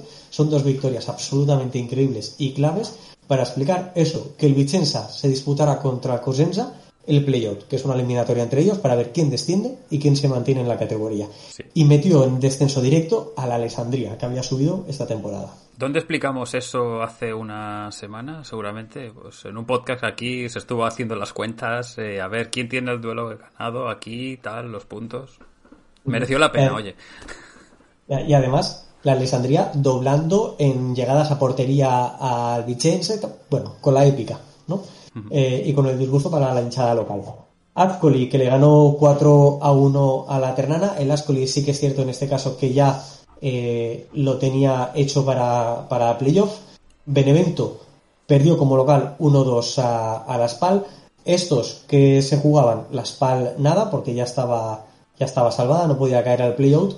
Y, y, por su, y por su parte, eh, Benevento era un poco saber en qué posición acababa dentro, dentro de playoff, igual que, que el Ascoli en el partido anterior. Brescia, que le ganó 3-0 a la Regina, exactamente lo mismo. ¿En qué posición acababa el Brescia? Que lo hablaremos ahora, lo comenta Javi. Eh, Como, Cremonese. Este partido sí que era, aquí sí que había mantecao, porque la Cremonese, yo ya lo había dicho. Esta vez sí.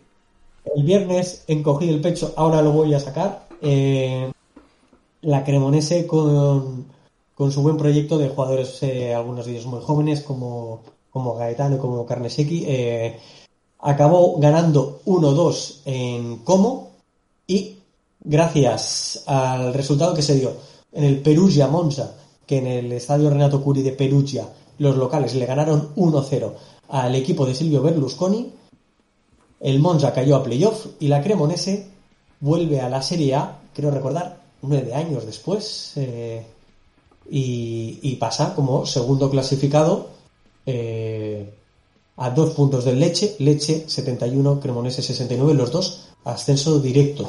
Eh, y mientras acabo, búscame lo de la Cremonese porque estoy con los nueve años y creo que... Me, suena que eran de la 96 o 95 ¿Puede ser? Es que ahora. Sí, de la, exacto, 95-96. Pues exacto, sí, sí, sí. Puse yo. Lo, que vi yo en Twitter otro día, incluso. Eh, lo dicho, eh, más allá de eso, Cosenza 1, Cittadella 0, ya lo hemos dicho, el Cosenza se enfrentará al Vicenza en el playout. Prosinone 1, Pisa 2. Este resultado también fue muy significativo porque el Perugia con su victoria y el Frosinone con su derrota lo que significaba es que el Frosinone se quedaba fuera, Frosinone, uno de los pocos equipos que tiene estadio propio eh, en Italia, y el Perugia se metía en playoff. El otro resultado que me queda por comentar, Leche 1, Podernone, que ya estaba descendido 0, para una clasificación final que Javi, ¿me la cantas tú? Pues Leche campeón, eh, así que alegría para Chapa y bueno, si quieres, eh, bueno, Cremonese honestamente segunda, eh, como ascendida. Eh, las dos, los dos conjuntos pues son los que ya matemáticamente tienen la plaza. Y si quieres te digo un poco los enfrentamientos. sí, aquí hay que recordar. de los seis equipos que van a playoff, los dos primeros, es decir, tercero y cuarto, Pisa y Monza, van a semifinales del playoff y los otros cuatro se enfrentarán en una ronda a partido único primero entre ellos. Que son eh, Ascoli Benevento el viernes 13 y el sábado Brescia Perugia. El que venza del Ascoli. A, partido, a partido único, ¿eh? hay que decir. El que venza del Ascoli em, eh, Benevento se enfrenta, eh, si no recuerdo mal, al Pisa y exactamente el del Brescia Perugia al Monza. O sea que puede haber un Monza Brescia. Sí, podría, podría, podría. ¿Eso es derby lombardo? Eh, Brescia cae en Lombardía, ya tengo dudas si cae en Lombardía Brescia, que está más hacia la derecha. Eh, pero a, verlo puede haberlo, el partido. Si, no, derby lombardo, eh, te lo digo ya. Si no, te lo em, digo. Este, lo que sí que es cierto, ¿eh? lo he dicho por doble partida, sí, sí que es ver, eh, Derby Lombardo. Brescia sí que cae dentro de Lombardía. Igual que Cremona, que Como, que Monza, lógicamente Milán. Sí, sí. Y Bergamo. Em, los partidos de los cuartos de final, por así decirlo, lo vuelvo a repetir por tercera ocasión, a partido único, las semifinales y la final a ida y vuelta. en este caso, la ida de las semifinales, el 17 la del Pisa, el 18 la del Monza. La final está prevista para el 26 y el 29. Y en la serie C eh, están con el playoff, se han jugado los primeros partidos de, de, estos, digamos, octavos de final llamados de esta manera. Eh, por ejemplo, el Foggia de Nacho ganó 1-0 su primer partido, pero tiene que jugar el partido de vuelta el jueves. Eh, el Palermo, por ejemplo, también ganó el suyo, 1-2, eh, y también tiene que jugar la vuelta y así. O sea, iremos explicando porque todavía queda bastante. Es que es un playoff demasiado largo para, para entrar todavía en detalle hasta que no haya un equipo simpático barra histórico. Como el Palermo. Y nada, nos vamos para Bundesliga, eh, Santi, que ya solo queda una jornada aquí. Mm. y aparte de la jornada, nos comentaba eh, Chapa, también por el, por el chat de, Twitch, nos decía que durante una revisión rutinaria en el hospital se le descubrió un tumor al defensa de 26 años, eh, Carmel, que es un jugador que ahora mismo está jugando en el, en el Union Berlin, ¿vale? Para también eh, situarnos a aquellos que estén más desconectados o no sigan tanto al pie de la letra a la Bundesliga, Timo Garmel, que está cedido por el PSV, el alemán de 26 años, en el, en el, en el Union Berlin. Se le ha descubierto un tumor y nos lo comentaba Chava por el, por el chat. Sí, este fin de semana ya no, ya no disputó el partido.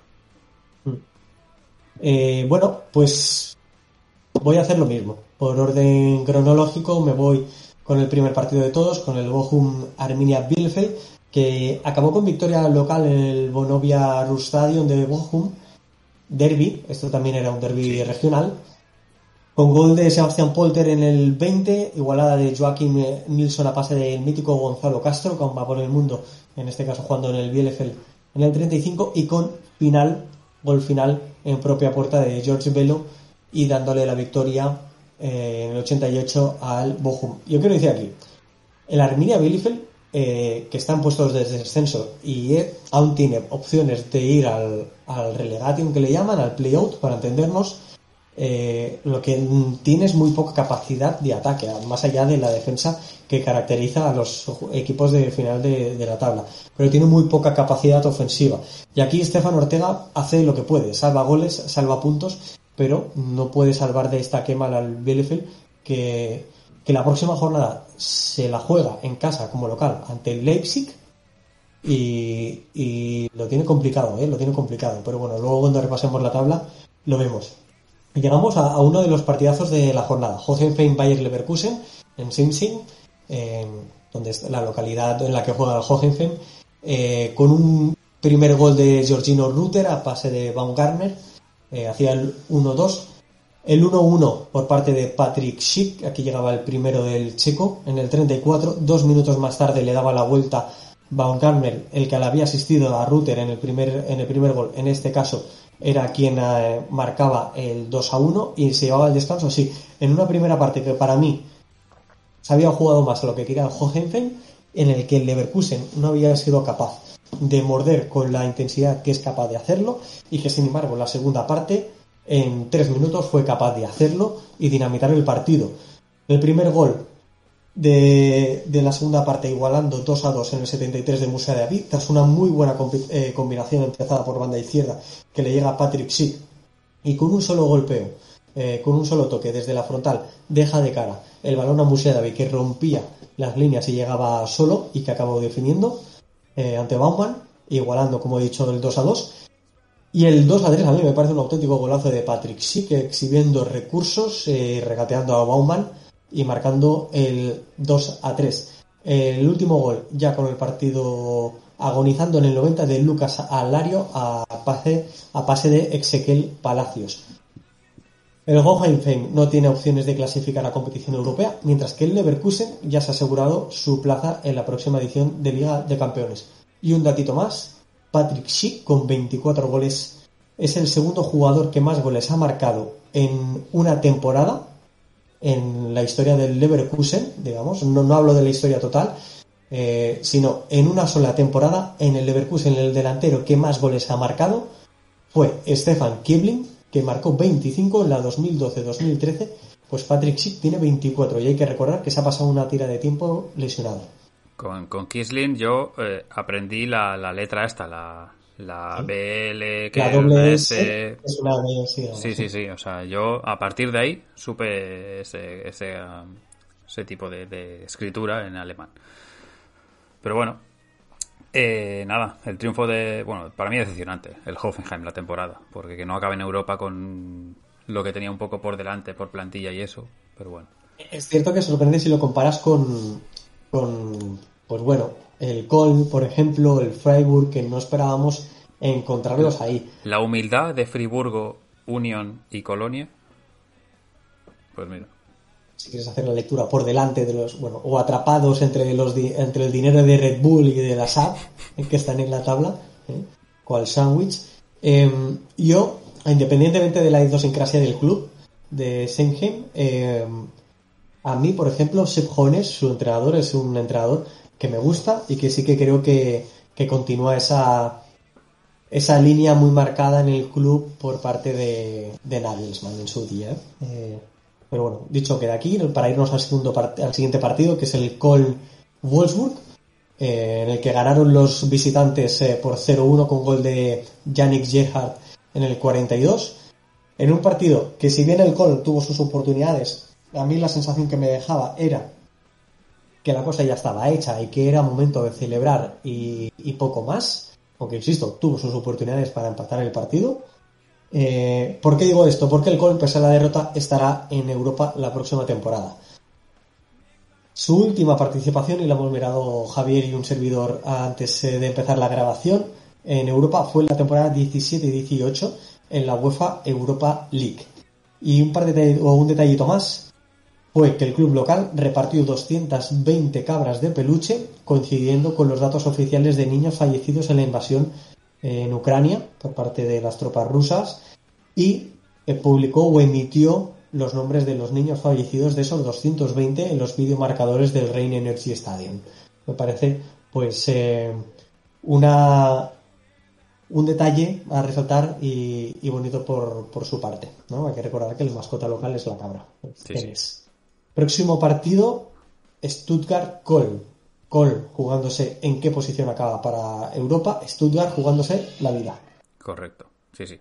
O sea, uno por una cosa. Es un partido que va a tener interés eh, de la semana que viene. ¿Sabes qué partido no tenía interés? No sé si vas a ir a este ahora. Eh, a ver. Uno que se jugaba con un trébol y un equipo aurinegro. No tenía mucho que. No había mucha amiga en ese partido en la que disputó el Greuther Fürth contra el Borussia Dortmund, 1-3 final, con el primer gol de Julian Brandt, eh, un disparo de, de Rafael Guerreiro que repele, repele el meta local y Julian Brandt desde el segundo palo consigue introducir en la portería. Jesse Engankam, eh, jugador local, consigue en el 70 igualar, eh, pues una de esas pájaras que, que, que, que caracterizan a esta zaga Dortmunder pero en el 72, eh, Julian Brandt, con muy buena eh, jugada, llegando de segunda línea a centro de Nico Schulz desde la banda izquierda, marca, dos, solo dos minutos después, y cuatro minutos después de este es eh, Félix Paslak, el lateral derecho del Dortmund, que a pase de Marco Royce finaliza con el 1-3. Em, aquí hay que decir que Sebastián Kell, el exjugador del, del Dortmund y que hace funciones junto a Michael Thorpe, previsiblemente se dice mucho, pero no acaba de darse ese paso, que cuando Michael Thorpe salga de la estructura del club eh, será Sebastián Klein quien tenga los poderes absolutos en dirección deportiva del Dortmund, confirmó la continuidad de Marco Gose en el banquillo Dortmunder la próxima temporada. Dijo algunas cosas más de Mercanto, pero bueno, hasta que no sea oficial eh, lo vamos a dejar ahí. Perfecto. El otro partido también de la tarde fue un Freiburg Union Berlin que para mí pues es la sorpresa de la jornada, porque el 1-4 yo no me lo esperaba, pero en absoluto, y además es un 1-4 contundente y, justificado. Quiero decir, el Union Berlin fue muy superior al Freiburg en el Europa Park Stadium. No sé si tú mm. viste algo. Comparto lo mismo, es el partido que me dejé de fondo en el tramo que estuve viendo algo de, de, Bundesliga y, me sorprendió mucho la, la superioridad del Union pues teniendo que cuenta que el Freiburg partía como cuarto con esa oportunidad de, Champions que, pocos creíamos, pero que sigue todavía ahí activa y, que creo que ha perdido ahí. Y encima, último partido también en casa de, la temporada, teniendo en cuenta que luego la semana que viene vas a un Leverkusen, que no se juega nada, pero vas a casa del Leverkusen, pues me pareció bastante raro el, resultado y un poco el planteamiento de un Christian Streich que tampoco le vamos a decir aquí nada porque ha hecho un temporada. No, pues yo creo que se, pues sí, se enmarca en eso, final de temporada, pensando en la Pocal. Está, es cierto que tenía opciones y al final esta derrota, junto con la victoria de Leipzig, le apea de la plaza de Champions League. Pero, pero tiene plaza europea garantizada y tiene una final de Copa por delante, con lo cual yo creo que es una absoluta maravilla lo que ha hecho el Freiburg y, Christian Streich esta, esta temporada. El 0-1 lo marcaba Grisha Promel en el 11, el 0-2 a la media hora de partido Christopher Trimmel, el 0-3 al 40 de partido Geraldo Becker que se marcó un partidazo, el 1-3 llegaba por parte de, de Lucas eh, Oller, que, que, ya marcó en la primera parte, pero le fue anulado por fuera del juego. Y el marcador final lo cerraba András Schaffer con, con un gol en el 89. El Union también certifica su plaza europea, será su segundo año seguido que lo hace. Y ojo, que es cierto que no dependen de sí mismos, porque dependen de resultados de otros equipos, como el de su rival en esta última jornada, pero matemáticamente eh, tiene, tiene, tiene opciones de Champions, en realidad. Bueno, es muy difícil, ¿eh? es el que más difícil lo tiene para ello, pero, pero tiene opciones matemáticas. Próximo partido, Union contra el Bochum y Bayer Leverkusen Freiburg. Ya hemos dicho que Bochum y Leverkusen no se juegan nada.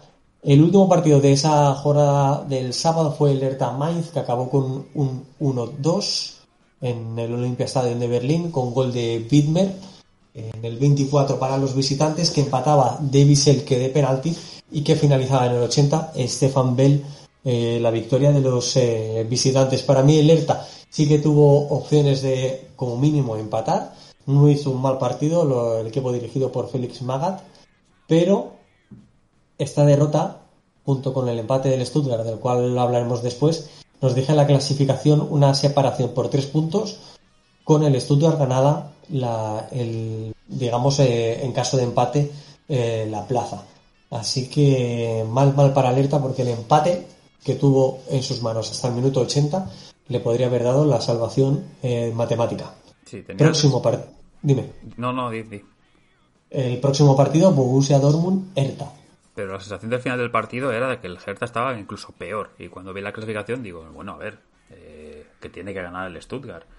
Que igual con mm. un punto en Dortmund lo tienes. O sea, bueno, no, no tenía buenas sensaciones. Eh, despedía también de, de la afición en el, en el estadio de la temporada. O sea que bueno, bueno, en principio. Sí.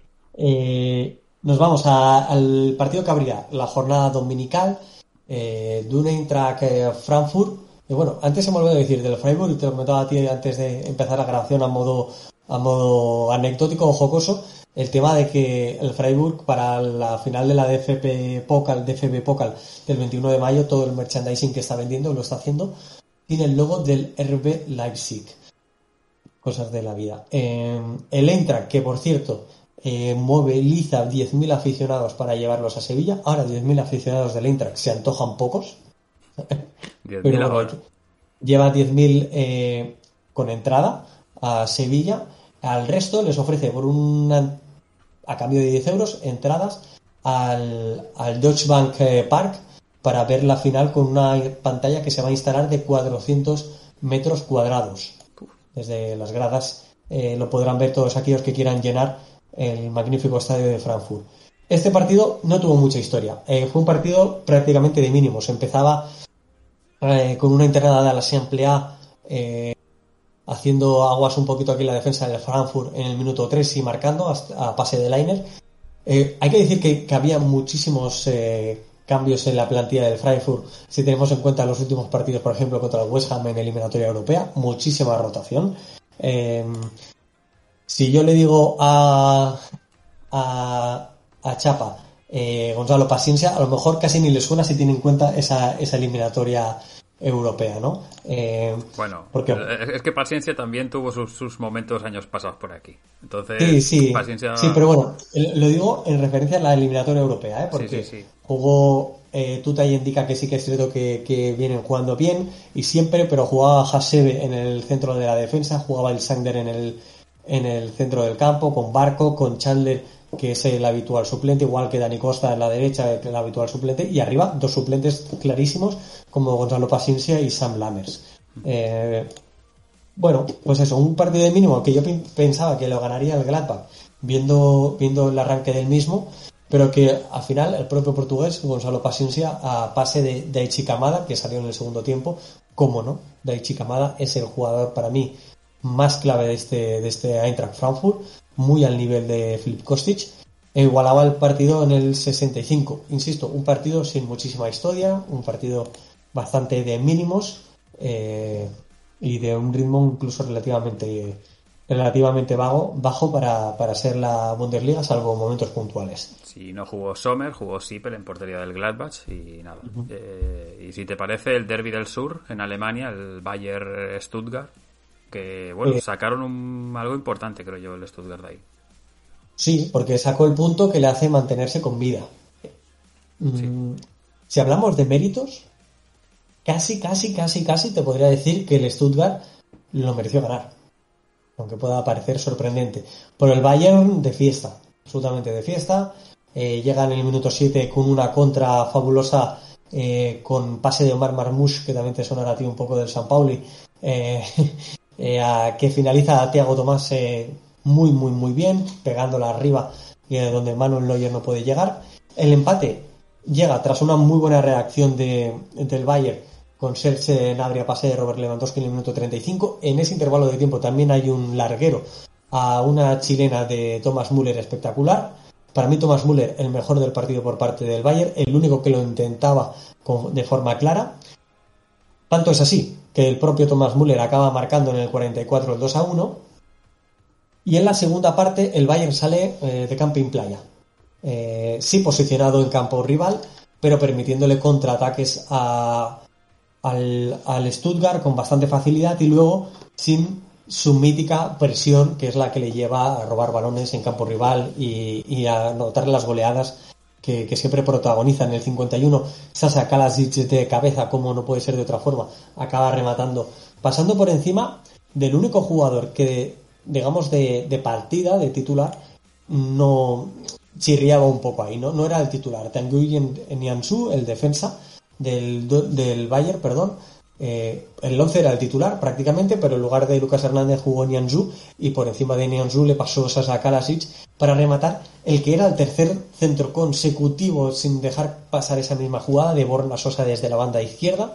Y al final pues tanto va el cantor la fuente que se rompe y en el Diego como el 51 lo eh, marca la igualada Sasa Kalasic. Tuvo una más, si no recuerdo mal, que también le pegó al palo otra vez eh, Thomas Müller, pero más allá de esto, contraataques muy, muy evidentes y muy claros que acaba fallando eh, el Stuttgart y bien se podría haber puesto por delante y haberse llevado el partido. En el 94, Kingsley Coman fue expulsado por un bofetón que le pega al rival, a, si no recuerdo mal, A Mavropanos. de memoria, a Mavropanos, eh, que lo encima, le hace falta y el francés se toma la justicia por, por su mano, nunca mejor dicho.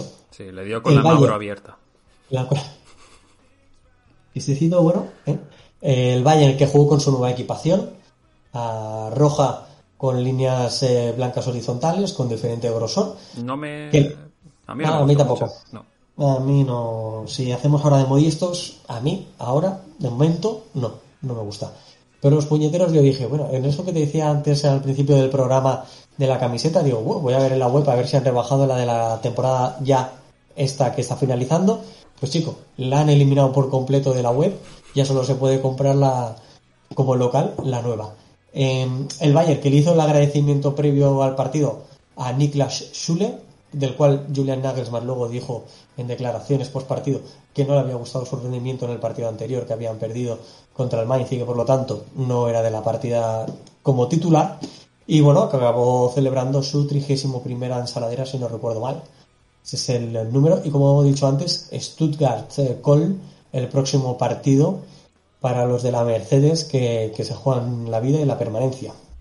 Nos saluda por aquí eh, Marius. eh, dice saludos, saludos her- herculanos desde la isla de Formentera. Ya nos ha escrito alguna vez ya por aquí. Sí. Y que es un placer escucharos en directo. Pues el nuestro de que nos acompañes un rato por aquí. Vale, tanto, tanto que sí. El- la jornada de la Bundesliga la cerraba el Leipzig en el Red Bull Arena. Eh, primera parte que marcó Andrés Silva en el minuto 40 el primer gol del partido, pero que en realidad muy poco del Leipzig y una agresividad al límite absolutamente por parte de, del Augsburg, que a mí me sorprendió mucho que llevaran el partido a, a ese extremo. La segunda parte arrancó muy bien con Christopher Nkunku eh, valiéndose de una internada de Nordi Mukiele por la banda derecha, abriendo, aprovechando pues que, el carrilero le fijaba al lateral, y fue Mukiele, el francés, quien acabó llegando al área para cederle un pase de gol a Nkunku, que volvería a marcar en el 57 a pase del mismo Mukiele y que en el 63 de penalti Emil Fosberg acabaría cerrando el marcador desde el punto de penalti. Insisto, una segunda parte sin, mucha historia y con un nuevamente Christopher Nkunku como protagonista y solo repaso los números. 34 goles y 20 asistencias, estos son un total, solo en goles y asistencias, no estoy hablando de pases clave. Un total de 54 goles generados en 50 partidos esta temporada por Christopher Nkunku y, los, y la mayoría de ellos de un nivel técnico excelso. Si es que me parece que la temporada de Christopher Nkunku está pasando demasiado desapercibida para el nivel que está marcando. Bueno, ya hemos dicho aquí varias veces con Mota todo eh, el hecho de que, bueno, Kunku ya sea en París, ya sea oferta de algún equipo inglés, eh, que va a caer, pero que va a salir de Leipzig seguro. Oh, bueno, eh, la clasificación, si la quiere repasar, final, sí, bueno, Bayern y Dortmund primero y segundo, esto ya se sabe. Leverkusen afianza ya de manera matemática la plaza de Champions. Eh, y luego, pues tenemos para la cuarta plaza Leipzig 67, Freiburg 55 y Unión Berlín 54 y Colonia 52. Entre estos, eh, bueno, el Colonia no puede hacer la Champions, pero para asegurar, digamos, quién acaba en Europa League, quién acaba en Champions, quién acaba en Conference. Eh, y teniendo en cuenta que el Freiburg además tiene la vía de la Copa, con lo cual, eh, bueno. Y nada, y por abajo, pues, como decíamos. Y eh, si Marius nos quiere dejar el comentario en el chat de quién cree que será quien ocupe esa cuarta posición de Champions, recordamos lo que decíamos antes del próximo partido del Leipzig, que de ganarlo, pues lo certificaría eh, lo tengo por aquí. Es en Bielefeld. En Bielefeld. Eh, la próxima semana, el día 14, se juegan todos los partidos. Horario unificado a las tres y media. Si nos lo quiere dejar Marius en el chat y si nos lo quieren dejar los oyentes también en, en comentarios, pues el lunes que viene tendremos la resolución de lo mismo. Perfecto. Ya verás qué, bien el sábado ahí con todos los partidos en la agenda y con el jaleo mental, pero bueno. Esa, esa porrita sin dinero de cuarta, quinta, sexta y séptima plaza de Bundesliga, aún por ponerle nombre definitivo. Y los descendidos eh, o para promoción, Bielefeld 27, Stuttgart 30 en playout y eh, Hertha con 33. Bueno, eh, dicho esto, Svay Bundesliga con el Schalke, que ya con su victoria 3-2 eh, sobre el San Pauli y remontando además el equipo minero, eh, pues eh, vuelve a la Bundesliga para la próxima temporada. En un partido que le empezó muy mal Helsinki porque, porque empezó ganando 0-2 el San Pauli, sorprendentemente también, con muy buenos goles. Pero digo sorprendentemente porque para que no esté al día, y tú lo sabrás, Javi, la semana pasada hubo un brote de COVID descomunal en el, en el San Pauli que tuvo a bien dejar a 10 jugadores de baja, que ya lo sufrió el propio San Pauli la semana pasada y que esta pues aún se estaba recuperando de ello, ¿no? Eh, pero bueno, aún así, una primera parte muy bundesliguera, de muchas transiciones, de mucho golpeo, de mucha ida y vuelta, y una segunda parte en la que el que consiguió bajar el ritmo, eh, llevarlo todo a un ritmo más pausado y dominar, conseguir dominar de esta manera el, partido para acabar remontando. Y antes te decía lo de Salazar, porque Rodrigo Salazar eh, es jugador también del San Pauli, y digo también por lo de Omar Masmus, que antes lo comentábamos en el Stuttgart. Eh, en el partido de ida en el Millentor ya marcó y, pidió disculpas a la afición local. En este, para mí fue, fue el jugador eh, clave y decisivo que explicaba un poco la remontada. En el 47, solo arrancar con gol de penalti de Simon Terode, que volvería a repetir en el 71, pero ahí habíamos entrado en la, en la del, del saque, es decir, lo lleva a un ritmo mucho más pausado, pero para que no le, no le replique el, el San Pauli, para no ofrecerle contraataques al San Pauli, pero no dejaba, de no dejaba salir a los de Hamburgo de, de, su campo y atacaba y golpeaba y golpeaba. Eh, hay un gol primero anulado a Churlinov, luego acaba llegando el 2-2 de Tero de que he comentado, y en el 78, siete minutos después, eh, Rodrigo Salazar marca lo que para mí es un angolazo eh, tremendo, pegándola muy, muy arriba. Era muy difícil de, meterla por donde la metió. Y, lo primero que hace es irse hacia la izquierda, donde estaba la, afición del, del San Pauli, pedir perdón con las dos manos y girarse, irse, irse hacia el otro corner y celebrar el gol, que creo que es lo que debía hacer, ¿no? Porque su gol en el minuto 78, el 3-2, le daba el ascenso al Schalke en un Beltins Arena que ya tenía muy buena eh, imagen con un lleno absoluto minutos antes del partido, con muy, buenos, muy buen ambiente horas antes eh, por, el, por los aledaños del mismo. Se podía ver a través de la cuenta de María Candelario, periodista que sigue mucho la Bundesliga y que es socia y que estuvo en este mismo partido en el Beltins Arena a través de Twitter.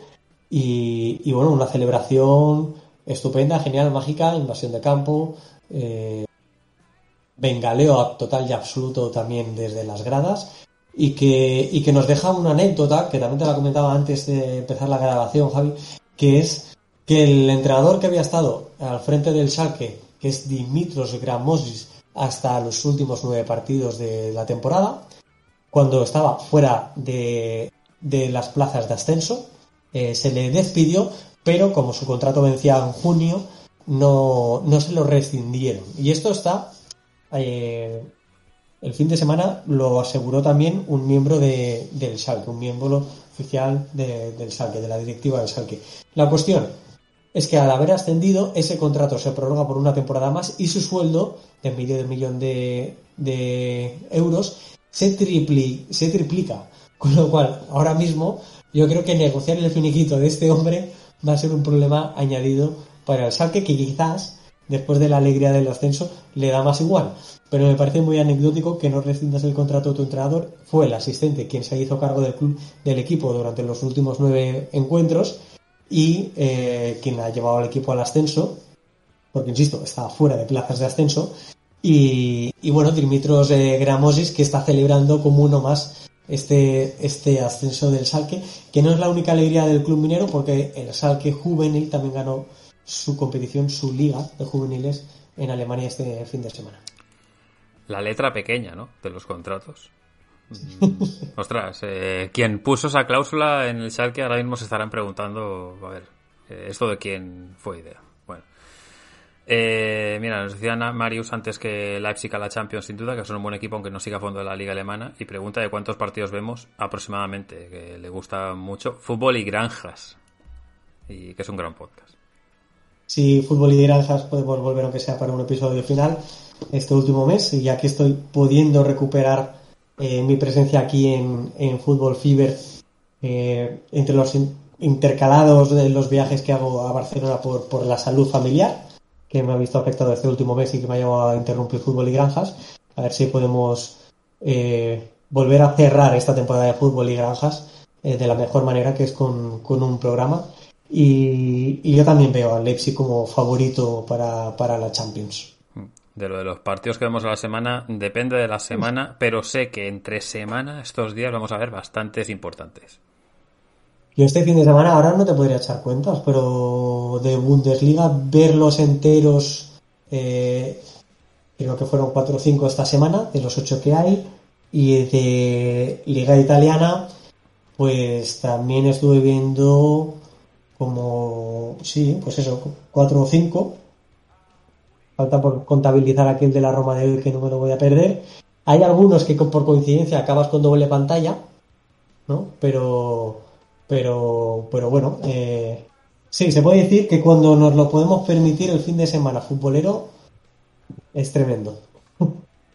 Sí, cuando, cuando, se puede permitir. No siempre es así. En mi caso esta semana no ha podido ser así, pero pero cuando es, lo sí. Luego otra cosa ya son los highlights. Eso es una burrada. Eso ahí ya la cifra sube a más de 30, 30 entre 30 y 40 highlights de diferentes ligas. Acabas comiendo, sí. Bueno, eh, bueno, nada, dicho esto, eh, el resto de partidos de, de Bundesliga, pues el Werder ganó ante el Aue 0-3, el Aue ya descendió, ya lo dijimos la semana pasada, se pone segundo, 60 puntos, y en el resto de clasificación, el Hamburgo eh, que también ganó 2 eh, a 1 al eh, Hannover. De momento es tercero a 3 puntos del Verde, está con 57, los mismos que también tiene el Darmstadt porque perdió se la pegó en eh, Düsseldorf, 2 a 1 cayó el Darmstadt, se queda cuarto con 57 y con las opciones mínimas San Pauli para la última jornada que juega contra el Düsseldorf precisamente, pero vamos, hay una diferencia de gol average que no va a poder contra un Hamburgo o contra un Darmstadt. Porque hay más de 10 goles eh, o 15 de diferencia. Así que bueno. partidos que comentaba Marius, ¿no? E, el Schalke San Paulo yo sí que lo pude ver en directo, lo vi completo. El Bremen, por ejemplo, eh, no tuve la, oportunidad porque ya era ya era rebosar, ya, ya caía el agua fuera, fuera del, del, vaso. Em, el Dresden, que jugará de estas by Bundesliga el, el play-out, que lo jugará de la Drey Liga contra el Brunswick o el Kaiserlauten, el mítico Kaiserlauten. Es contra el Kaiserlauten porque el. Eh, porque ah, ya tiene. Exacto, el Kaiserlauten ya lo ha jugado todo. O sea, ya ha acabado su, su jornada. Como allí no son eh, 20, sino 19 por la. Digamos, la retirada. del Turku, del Correcto, entonces ya han cumplido. Ahí nada, el Brunswick subirá eh, junto al Magdeburgo en tercera. El Sexy se quedó a las puertas, ha acabado cuarto. Bueno, puede acabar entre cuarto, quinto, sexto en función de la última jornada, pero creo que al final buena temporada, pero no le ha dado lo suficiente porque Peyos de, de semana 4-0 en casa del, del, Magdeburgo, del campeón de la liga. Y, nada, únicamente decir que en la última jornada de Spy Bundesliga hay un Verde Regensburg y un Rostock eh, Hamburgo y también hay un Darmstadt Paderborn. O sea, eh, de ahí sale el, el que acompañe o el que vaya a eh, playoff de ascenso a Bundesliga contra, quién sabe, Stuttgart, Hertha, ya se verá. Arminia. O Arminia, sí, sí, eh, pero bueno, eso está... Eh, bueno, es que va a haber lío la última jornada. Bueno. Bueno, pues hasta aquí creo que Alemania. Así que nos vamos a ir hacia Francia, donde aquí lo más importante es que el Nantes es campeón de Copa, Mm, yo creo que contra pronóstico. Yo puse en la porra que ganaba el Niza eh, y ganó el Lance 0-1 con un gol de penalti al inicio de la segunda mitad por unas manos y acaba transformando Ludovic Blas, ya un eh, mítico ya de aquí de, los podcasts. Y eh, un Nance que, que, al final, pues yo creo que hizo buen partido mm, y que sensaciones incluso de que pudo incluso ampliar. Me esperaba bastante más del Niza, como digo, por el, la plantilla, por, por la sensación que venía transmitiendo ya hemos dicho muchas veces que era muy irregular este equipo, que, lo mismo te ganaba bien fuera de casa, pero en casa siempre tropezaba y creo que no dieron con la tecla este fin de semana y bueno, pues al final te acaba faltando un poco de, pegada para lo que tienes de plantilla y jugadores como Ludovic Blas, como Colomuani, como Moses Simon, que hace poco además hizo eh, doblete o hat-trick, pues bueno, al final campeón de Copa Lands, que es su, si no me equivoco, su cuarta, y lo estoy consultando ahora mismo, su cuarto título, no lo ganaba desde el año 2000, así que 22 años después el equipo eh, del Loira es campeón de Copa. Yo solo quiero decir que en el kick tip le di ganador al Nams. Pues. Lo vi venir. Este así. Ahora, yo, yo pensaba que iban a penaltis, también te lo digo. Ah, bueno. Tiré de penaltis, pero sí, le di ganador. Pero presumiblemente, y por plantilla, eh, muchos hubieran optado por creer que, el Nice eh, era o tenía más, más opciones ¿no? de, levantar el título aquí. Hmm. Eh, pero es que, es que estamos con cosas de Alemania ahora ya en la zona de Francia, pero para cerrarlo rápido. Eh, Chapa, Breaking News, Haberer, jugador del Freiburg, se va para el Union Berlin. Hostia, pues creo que es un buen fichaje, la verdad. Porque porque era uno de los, eh, entre comillas, eh, habituales de los últimos años. Al final, no sé qué condiciones hay eh, como para que haya preferido ir al Unión dejar Friburgo, pero, pero creo que va a aportar. Al final, en, este tipo de equipos siempre se valora, aparte de la tranquilidad, el hecho de ser un currante. O sea, creo que son equipos muy parecidos en ese aspecto. Sí, y que, bueno, si esto creo, eh, ahora, ahora me lo busco, pero se enmarcará en una, y además por el momento de temporada en el que se ha anunciado, en una típica contratación de, del Union Berlin, es decir, acabando contrato de, de Haverer, y, y, que es un jugador que apenas ha empezado siete partidos de titular esta temporada, con lo cual pues eh, ya no tiene esa dosis de protagonismo en ese Freiburg, en ese club de la Selva Negra y correcto, acaba contrato ahora en 2022, esta temporada, en apenas un mes, con lo cual, lo he dicho, contratación muy sello Union Berlin. Hmm. Y dice también Chapa que en Ketia eh, se asegura, digamos, consigue el pasaporte de Ghana. Pues nada, la pareja de delanteros del Mundial va a ser Iñaki Williams. en Ketia. ¿Quién lo hubiera dicho, no?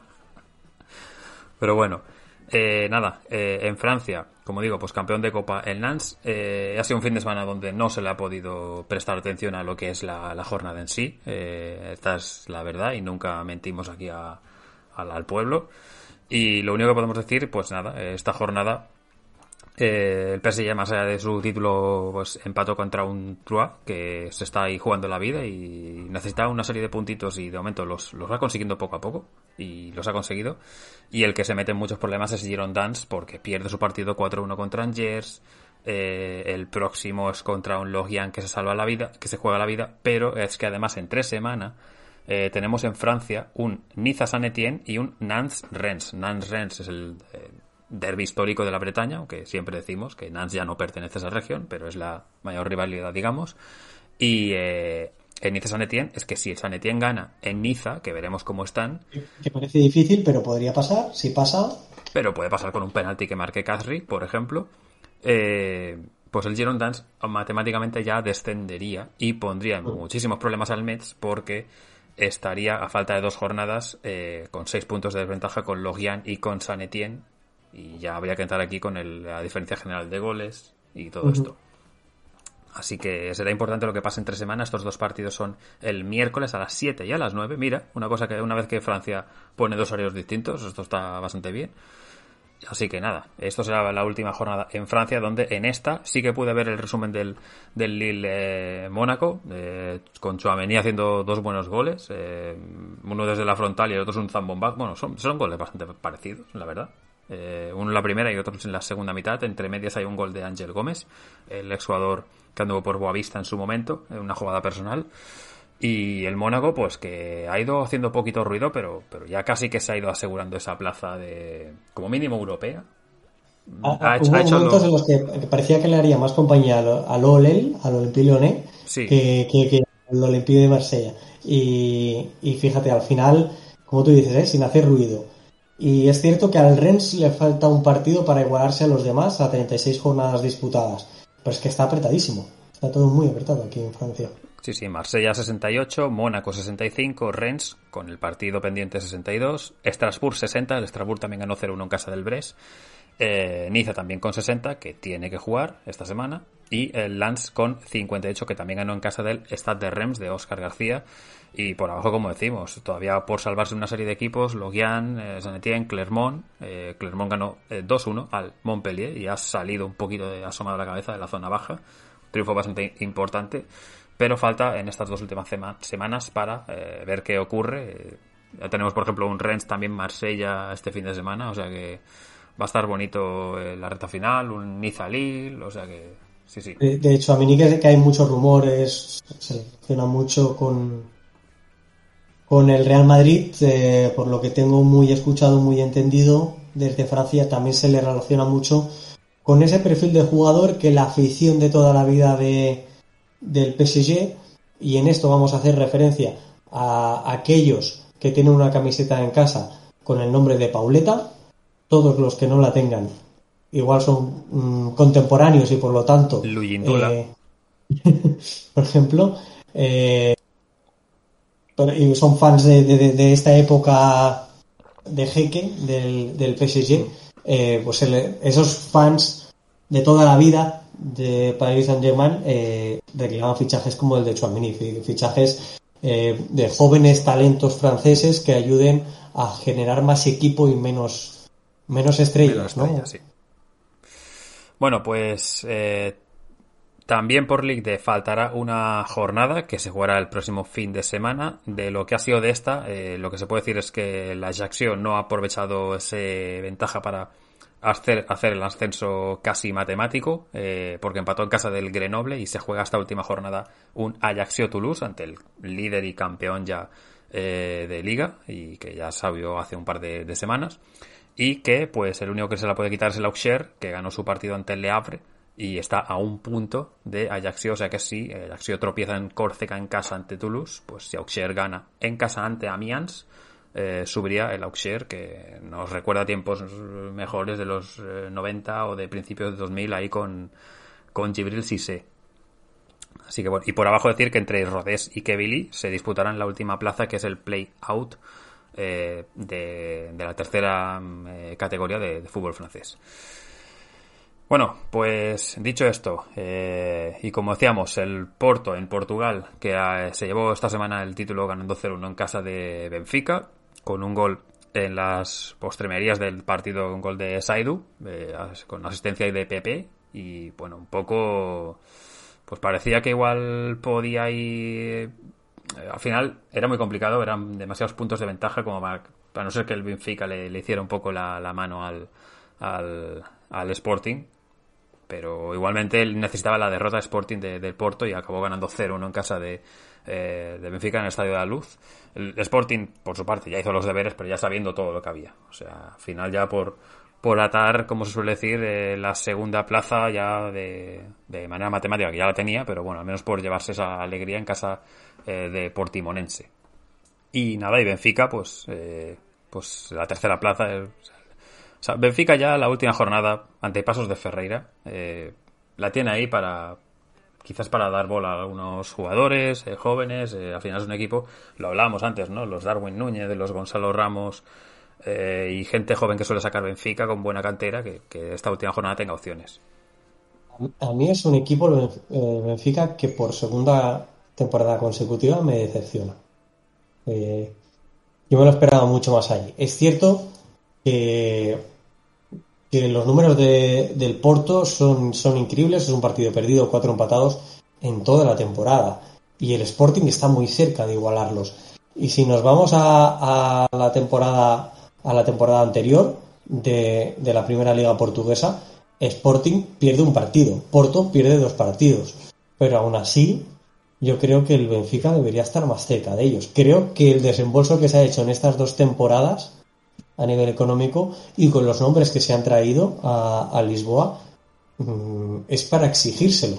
Eh, estamos hablando de una plantilla que sí, que veteranos y todo lo que tú quieras, pero la jerarquía y la veteranía de Otamendi Bertongen es un plus y a esto le sumas un Lucas Verísimo, que es cierto que se ha lesionado esta temporada, pero con muy evidenciando que ser un centralazo como la copa de un pino, Tienes a, buenos carrileros laterales como pueden ser a nivel ofensivo Grimaldo, eh, Valentino Lázaro, un Julian Beigel que ya, ya está mucho más instaurado en la, en la liga portuguesa, ya está adaptado a ella. Y, arriba lo de Darwin Núñez, es que es un delantero muy bueno, es de los mejores delanteros de la competición. Mm. No es por hacer, por hacer de menos al resto de, los, de, de, los jugadores o de delanteros o lo que sea, ¿eh? pero, o de equipos, pero yo me esperaba mucho más de este Benfica. Entre otras cosas, por ejemplo, la contratación de Everton el año pasado, viniendo de Sudamérica, también fue una contratación muy, muy sonada. Hmm. Y que te hacía pensar en tener algo más. Veremos las salidas de, Benfica este verano, que alguna va a haber. Eh, bueno, y nada, decir que el Gil Vicente ha asegurado plaza europea, el equipo de Barcelos, al final, eh, ganando su partido ante el Tondela, que se está jugando ahí la promoción descenso, pues Gil Vicente, quinto clasificado, y oye, nos alegramos que, equipos también así humildes, pues eh, se, pueden dar sus paseos por, por Europa la próxima temporada, este mismo verano. aquí, al contrario de lo que sucede en, otras competiciones, hay dos cupos de Conference League, que son los que ocuparán Braga y Gil Vicente. Y nada, por abajo, Belenenses juega hoy el, otro Belenenses ante Famalicao, se está jugando todavía esa promoción de ascenso, eh, junto a equipos como Morirense, Tondela, o sea, en función de lo que pasa esta noche y la próxima semana, veremos quién desciende, quién juega eh, la promoción ante la segunda portuguesa que tiene a Río Ave con 67 puntos, al Casa Pía con 65 y al Chávez con 64. Los tres en tres puntos. Y este fin de semana hay un primero contra el tercero, hay un Río Ave eh, Chávez. Eh, así que, pues nada, veremos a ver quién sube a la Creo que es Liga Portugal ahora. Antes era Primeira Nos y cosas así, pero bueno. Sí, eh, ahora a nivel comercial es Bwin, ya no es NOS, eh, pero el nombre sin, sin, sin publicidad es Liga Portugal. yo le pongo Liga Portugal el hashtag ahí en la agenda. O, Primeira Liga. Lo que guste ya. Eh, nada, eh, por Rusia únicamente la parte del descenso. Hay seis equipos para los seis puestos. Eh, bueno, hay, seis equipos para los dos puestos que no se salvan, para los puestos que están en el en la promoción playout este y los que van a ascender. Sorprende ver por ahí a un Rubin Kazan, por ejemplo, pero está metido ahora mismo en puesto de promoción. de la parte alta no, no voy a decir tampoco mucho más, porque como no hay puestos para Europa, pues al final no, no hay mucho más que añadir, más allá del triunfo del Sochi en casa del, del que el eh, Dinamo Moscú ya parece que le da igual todo, perdió contra Kila Sopetov, que ha hecho buena temporada, y, nada, y Zenit pues a lo suyo ganando eh, partidos ante el Hinky, por ejemplo. en la Eredivisie, aquí sí que tenemos más, más chicha. Eh, tenemos, a falta de dos jornadas, al Ajax como líder 79 puntos por los 75 del PSV. El PSV empató en casa del Feyenoord a 2 y el Ajax también a 2 en casa de AZ con lo cual todo sigue igual que la semana pasada, pero con menos jornadas, 4 puntos de distancia el primero segundo y el Feyenoord tercero, pues eh, que tiene con 68 puntos eh, prácticamente ya todo asegurado para acabar jugando Europa la próxima temporada, aunque, bueno, tiene ya la final del título, o sea que tiene esas variantes, ¿no? O sea que, bueno. Yo voy a querer pensar de aquí al día 25, va a ser pensamiento de, o deseo del 25 en adelante, espero que sea una realidad, que el Feyenoord se tiene que trabajar su plaza europea mediante competición liguera. Eh, nada, hoy... Y, y, además, el único comentario aquí, a la afición del PSV, el pozo que les habrá dejado el fin de semana de de oportunidad perdida habrá sido importante, porque que, antes hablábamos de lo que pasa en Portugal, el Ajax tres partidos perdidos y cuatro empatados de 32 disputados. Hmm. Eh, pues en muchas ocasiones no se, no se dan así. La verdad que no. Por abajo decir que Pexole 27 y Willem Tuede con 29 ocupan el descenso. La promoción también con 29 el Esparta. Eh, y con 32 eh, tenemos a Ercase y Fortuna Sitar y en estas dos jornadas, pues en estos cinco puntos que hay entre ellos, se decidirán esas plazas, pero no hay nada todavía eh, seguro. En Bélgica, ha habido aquí sorpaso. Mm, está, ahora sí que está depresivo el, búho porque el Unión Sanguilo ha perdido 0-2 en casa ante el Brujas y le ha empatado a puntos, pero le ha superado en la clasificación y además vuelven a jugar este fin de semana. Bueno, este fin de semana no, juegan otra vez el miércoles, si no me equivoco. Sí, sí, juegan el miércoles, lo que es la jornada 4, ya sabéis que aquí son 6, eh, del grupo por campeonato y del grupo por eh, plaza europea. Así que nada, este miércoles para la agenda otro Brujas Sanguiloa. Brujas, este lo han ganado como visitantes, ahora lo disputan como local el miércoles a las ocho y media y el jueves el otro partido, el Anderlecht Antwerp que, que también fue sorpresivo el resultado eh, final, aunque a nivel de lucha por el título, eh, aquí ya no pintan nada, los pobres. No, únicamente a nivel acceso Europa, que ganó 0-4, como dices, el Anderlecht y, y poco más. Eh, por el otro grupo, el, Gante y el Genk, eh, parece que se van a disputar entre los dos la, la, plaza, digamos, europea de, Conference. ahora mismo son cuatro puntos que les distancian a falta de tres jornadas a favor del Gante, del equipo de los Búfalos. Em, Nada, en Escocia eh, también pues sigue todo igual, le falta, si no me equivoco, con un puntito al Celtic para eh, ser campeón, porque se le separan seis puntos, quedan dos jornadas, el Celtic ganó 4 ante el eh, y el Rangers 2-0 ante el Dundee United, pero aquí todo sigue igual. Igual el Rangers dice, sí, sí, hemos perdido la liga, pero igual que en Europa, vamos a ver, que igual tenemos fiesta.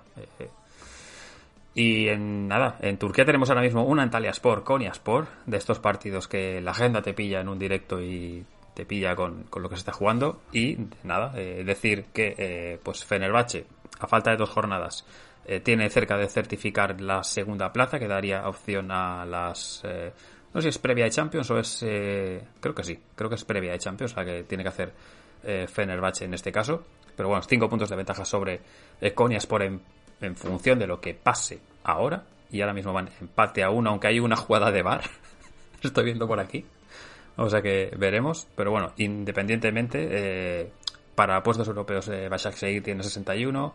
Eh, y luego, pues, si les da opciones a Alania Sport de, de entrar ahí como, como quinto, digamos, eh, clasificado y superar la tabla a la, al eh, Başakşehir, pues quién sabe si Alania vuelve a disputar alguna eliminatoria europea. Por abajo de momento no hay más descendidos más que los que ya sabéis, Gotepe y, Gianni Malatala, Malatiaspor, porque hay Rizespor, Altai, eh, bueno, el Altai, si no me equivoco, está descendido, sí, sí, el Altai está descendido, lo que pasa es que Flash Score no ha, no ha hecho aquí la actualización, pero Rizespor está bueno, lo tiene. mm, No, no, también está descendido en principio. Sí, sí, Recestor también está descendido, exactamente. Lo que pasa es que no. Aquí no han actualizado. Así que. Molt malament para. Para Score. Porque Recesport sí que ha descendido también de categoría. Eh, por Grecia. Eh, pues más o menos todo sigue igual. eh, ya sabéis, cam- campeón Olympiacos. eh, las plazas, de, digamos, europeas, pues eh, Pau con 60, Panathinaikos con 55 y Aris con 53. Este fin de semana había el derby eh, ateniense entre AEK y eh, acabó con un empate a cero y un poquito más que eh, añadir de, Grecia. Y en cambio en Chipre sí que se jugaba un eh, Apollon eh, Apoel y ganó el Apollon, el equipo de Limassol, eh, por eh, 3-2 y con esto marca cuatro puntos de distancia sobre el Apoel que parecía, bueno, el año pasado tuvo una temporada bastante mala, pero parecía que este año pues todavía no está como para haberse recuperado y ahí está. Eh, o sea que aquí ya más chapa apuntes para la próxima semana sobre el fútbol chipriota. Nos queda por eh, comentar que queda ya nada y menos en Serbia, eh, donde sigue la pelea entre Estrella Roja y Partizan. Siguen a dos puntos, ambos cumplieron sus partidos. Al Partizan le costó un poco más, 2 a 1 ante la Voivodina y 94-92. O sea, parece un poco el, el Manchester City, el Liverpool, pero de los Balcanes ahora mismo. O sea, pueden llegar a, puede llegar a los 100 eh, Estrella Roja. En eh, Croacia, yo creo. mm, Me gustaría que no para que Molero tu- tuviera aliciente en la última jornada, pero me parece a mí que eh, Dinamo Zagreb lo tiene prácticamente en su mano. Eh, ahora mismo son cuatro puntos a falta de dos jornadas que saca a Hajduk Split, que se enfrentan en la última, pero igual le toca hacer el pasillo, como dijimos la semana pasada. O sea que ahora mismo pues Dinamo Zagreb tiene todas las papeletas para volver a ser campeón del fútbol eh, croata. Y nos queda por añadir, así en cosas sueltas, eh, Derby de Copenhague, donde le, le ayudó, entre comillas, el Bromby al Midtjylland un poquito, porque hubo un empate a uno entre Bromby y Copenhague. El Midtjylland lo aprovecha, se pone solamente a un punto, eh, al haberse ganado su partido ante el Olbok por 1-2. En eh, Eslovaquia, campeón de Copa el Spartak Trnava, sorpresa ante el Slovan de Bratislava, que ha dominado eh, la liga y había ganado el título hace bastante tiempo. Y en cambio, pues en la prórroga, el Spartak Trnava es campeón de la, de la Copa en Eslovaquia. No sé si tienes algo por Europa. Hoy no vamos a hacer más viaje porque ya el podcast se va a ir de, de madre en cuanto a tiempo. Sí, sí, sí, no, no tengo nada. Y lo único que tengo que decir es, en Argentina empiezan los playoffs. Este, esta- este martes, me parece que es, martes noche. Aquí es curioso porque yo ahora mismo veo unos horarios que creo que no van a ser. Y a falta de un día, esto a nivel agenda es un poco... No sé ni, ni qué horarios voy a poner, creo que no van a estar bien. O sea, no creo que jueguen los tres partidos a las, 12 a las 10 de la noche. Más el, el cuarto, que es el de, Racing, que ya está puesto en otra hora. Bueno, han llegado ahí y se van a enfrentar Boca contra Defensa y Justicia, Estudiantes contra Argentinos Juniors, River contra Tigre y Racing Club contra Aldo Civi en la lucha por esta Copa de la Liga Profesional. Y nada, y decir que en México, pues también la primera eliminatoria de los playoffs, pues la han eh, vencido eh, Cruz Azul ante Necaxa.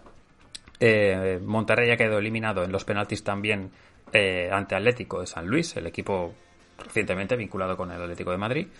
Eh, lo del Chivas de Guadalajara se ha ventilado a los Pumas, recordemos que perdieron la final de eh, la Champions eh, de CONCACAF y además ahora han quedado eliminados, o sea que mala semana para ellos. Y el Puebla también ha eliminado en los penaltis eh, al eh, Mazatlán, era quinto contra duodécimo, aquí pues se han cumplido. Me pasa por aquí Chapa los horarios. La Copa de Argentina. De la Liga- Creo que se parecen bastante. Eh, se parecen, yo creo que bastante a lo que tiene, pero esto es, es raro. Es que todo se juegue prácticamente casi a la misma hora, o al menos tres de ellos. Mm, Pero bueno, Mm, yo pondré lo que, lo que se pueda y, ya está. Y nada más, Santi. Eh, yo creo que súper completo, sobre todo en las tres ligas eh, principales del podcast. Eh, Ha hablado todo, las partes del descenso, los eh, equipos que se juegan cosas, un poco de previsión. Sí, bueno, se alarga un poquito más, se tocan las divisiones inferiores, hemos llegado al momento culmen y determinante de la temporada, así que es normal que se nos vaya un poquito más de tiempo. Eh, agradecer y mucho a Marius su presencia, también a Chapa y a, y a Mota, que también se ha dejado caer por aquí, aunque me ha dejado un poquito mal sabor de boca. Eh, bueno, la última pregunta de Marius, eh, te esperamos a que la hagas, pero mientras tanto comentar que me ha dejado mal sabor de boca que si bien el viernes Chapa elogió la camiseta que había elegido para el podcast, hoy no ha dicho nada. de tu camiseta la que llevas hoy. Y de la de hoy, la del viernes llevaba la del West Ham y le gustó mucho, y que dijo, bonita zamarra. Pero hoy, hoy, hoy no ha habido comentario al respecto de la camiseta por parte de Chapa, con lo que sé que a él le gusta el calcio. Yo es que hoy no llevo nada de, bastante con lo que está por ahí. Pero bueno, Copa. Eh, que, oye, que no le hemos dicho. Este miércoles final de Copa Italia. Vaya. Mm. Pues la, la gente ya sabe con quién voy. Bien. ¿La que llevo yo? Puede ser que no, a ver. Juve Inter a las 9 del miércoles. Eh, vamos a ver, vamos a ver. Eh... Para, por cierto, el Arsenal de los Invencibles, ¿eh? Sí, lo sé, lo sé. La compré en su día eh, y mira, ahí está. eh, la pregunta de Mario será qué os mueve a crear todo este currazo que hacéis, amor al fútbol y al periodismo, imagino. En mi caso, periodismo no. Eh, y... Ah, Chapa estaba viéndonos pero sin, sin el visionado. Bueno, pues lleva la camiseta de la Juve, Santi. Así que nada. ¿Y qué nos mueve? Pues que nos gusta hacer programas y hablar de esto. Porque si no lo habláramos, creo que nos, nos quedaría esto dentro y no sabríamos con quién hablar de, de todo esto. Entonces, al final, eh, haces un, un estudio. Es como se dice. Al final, tú querías en tu casa. Si vas a ver los partidos. Esto es un método para, hablarlos y para compartirlo con la gente. Y siempre que le encuentres eh, esta afición, pues esto es lo, bonito. Que, que, aunque no puedas ver incluso los partidos en directo a veces, pues digas que te, que te gusta ver eh, esos highlights y te veas un programa igual de Bundesliga o de fútbol inglés, si te gusta o no, pero yo los veo sin saber los resultados. Y eso hace que todo lo veas con más interés. Y es más, eh, en cuanto a periodismo, creo que es algo Mark el Duque está, está en ello. Le estamos eh, pagando con nos, le estamos pagando aquí ahora mismo la, mm. carrera. el resto, eh, poco o nada. Yo no soy periodista ni, ni lo seré. Yo yo soy por, por formación y trabajar durante años, vamos a decir, por, por concluir pronto y, mal, en cierta manera, recursos humanos y, luego me pasé a la docencia, con lo cual eh, no. Nada, nada periodismo, pero sí que es cierto que nos gusta mucho, y aquí hablo en plural, leer sobre fútbol, ver fútbol y disfrutamos mucho del juego. Eh, en mi caso, a nivel analista y táctico, también eh, también me he preparado o he estudiado un poco, porque, insisto, es todo por disfrute, que se resume en lo que ha dicho el propio Marius, ¿no? Amor al fútbol. Y, aquí entra un poco la bola que se hace grande cada día de ver un partido y querer ver más y querer ver más. A mí me estimulan mucho la Premier League y, la Bundesliga por el ritmo de juego de ambas y, y, el calcio lo que tiene es una cantidad de nostalgia para mí porque viví en Italia eh, muy, muy, muy importante, además de que creo que va mejorando año tras año su nivel en cuanto a técnicos y en cuanto a jugadores y, por lo tanto redunda en el juego. Así que es disfrute, como bien ha dicho Marius, es disfrute y, querer hacer un poco las cosas bien, que esto también hay que decirlo, Javi, el proponerse hacer un podcast, pero luego el cómo hacerlo también es importante, que le gustará o no le gustará a todo el mundo, pero como ha dicho Marius y, y lo recalco yo, es un currazo, sobre todo por, por tu parte, también por la de Chapa, de ver mucho y preparar mucho cada uno de los podcasts que se hacen. ¿Que se pueden hacer largos? Pues que van con mucho contenido también. Claro, pero bueno, gracias igualmente. Y hay que decir, aunque se alargue el programa eh, un minuto más, precisamente hemos estado, antes de preparar el programa, hablando de eh, qué vamos a hacer cuando termine la temporada en este mesecito que no vamos a tener tanta exigencia, de agendas más simples, de, de, de, fines de semana mucho más tranquilos y al final dices, pues vida social. Vida social y disfrutar del tiempo libre porque luego el fin de semana a veces durante el año no lo tienes y a veces pues mira, un martes noche te puedes ir a, dar una vuelta o a cenar fuera o un sábado ya te da igual un poco todo porque lo que quieres es que luego cuando llegue julio agosto vayas con todas las pilas cargadas. Sí, es una cuestión de organización también durante la temporada, de quién ve qué partidos, qué competiciones, para intentar, pues eso, ofrecer un contenido de calidad dentro de, dentro de todo.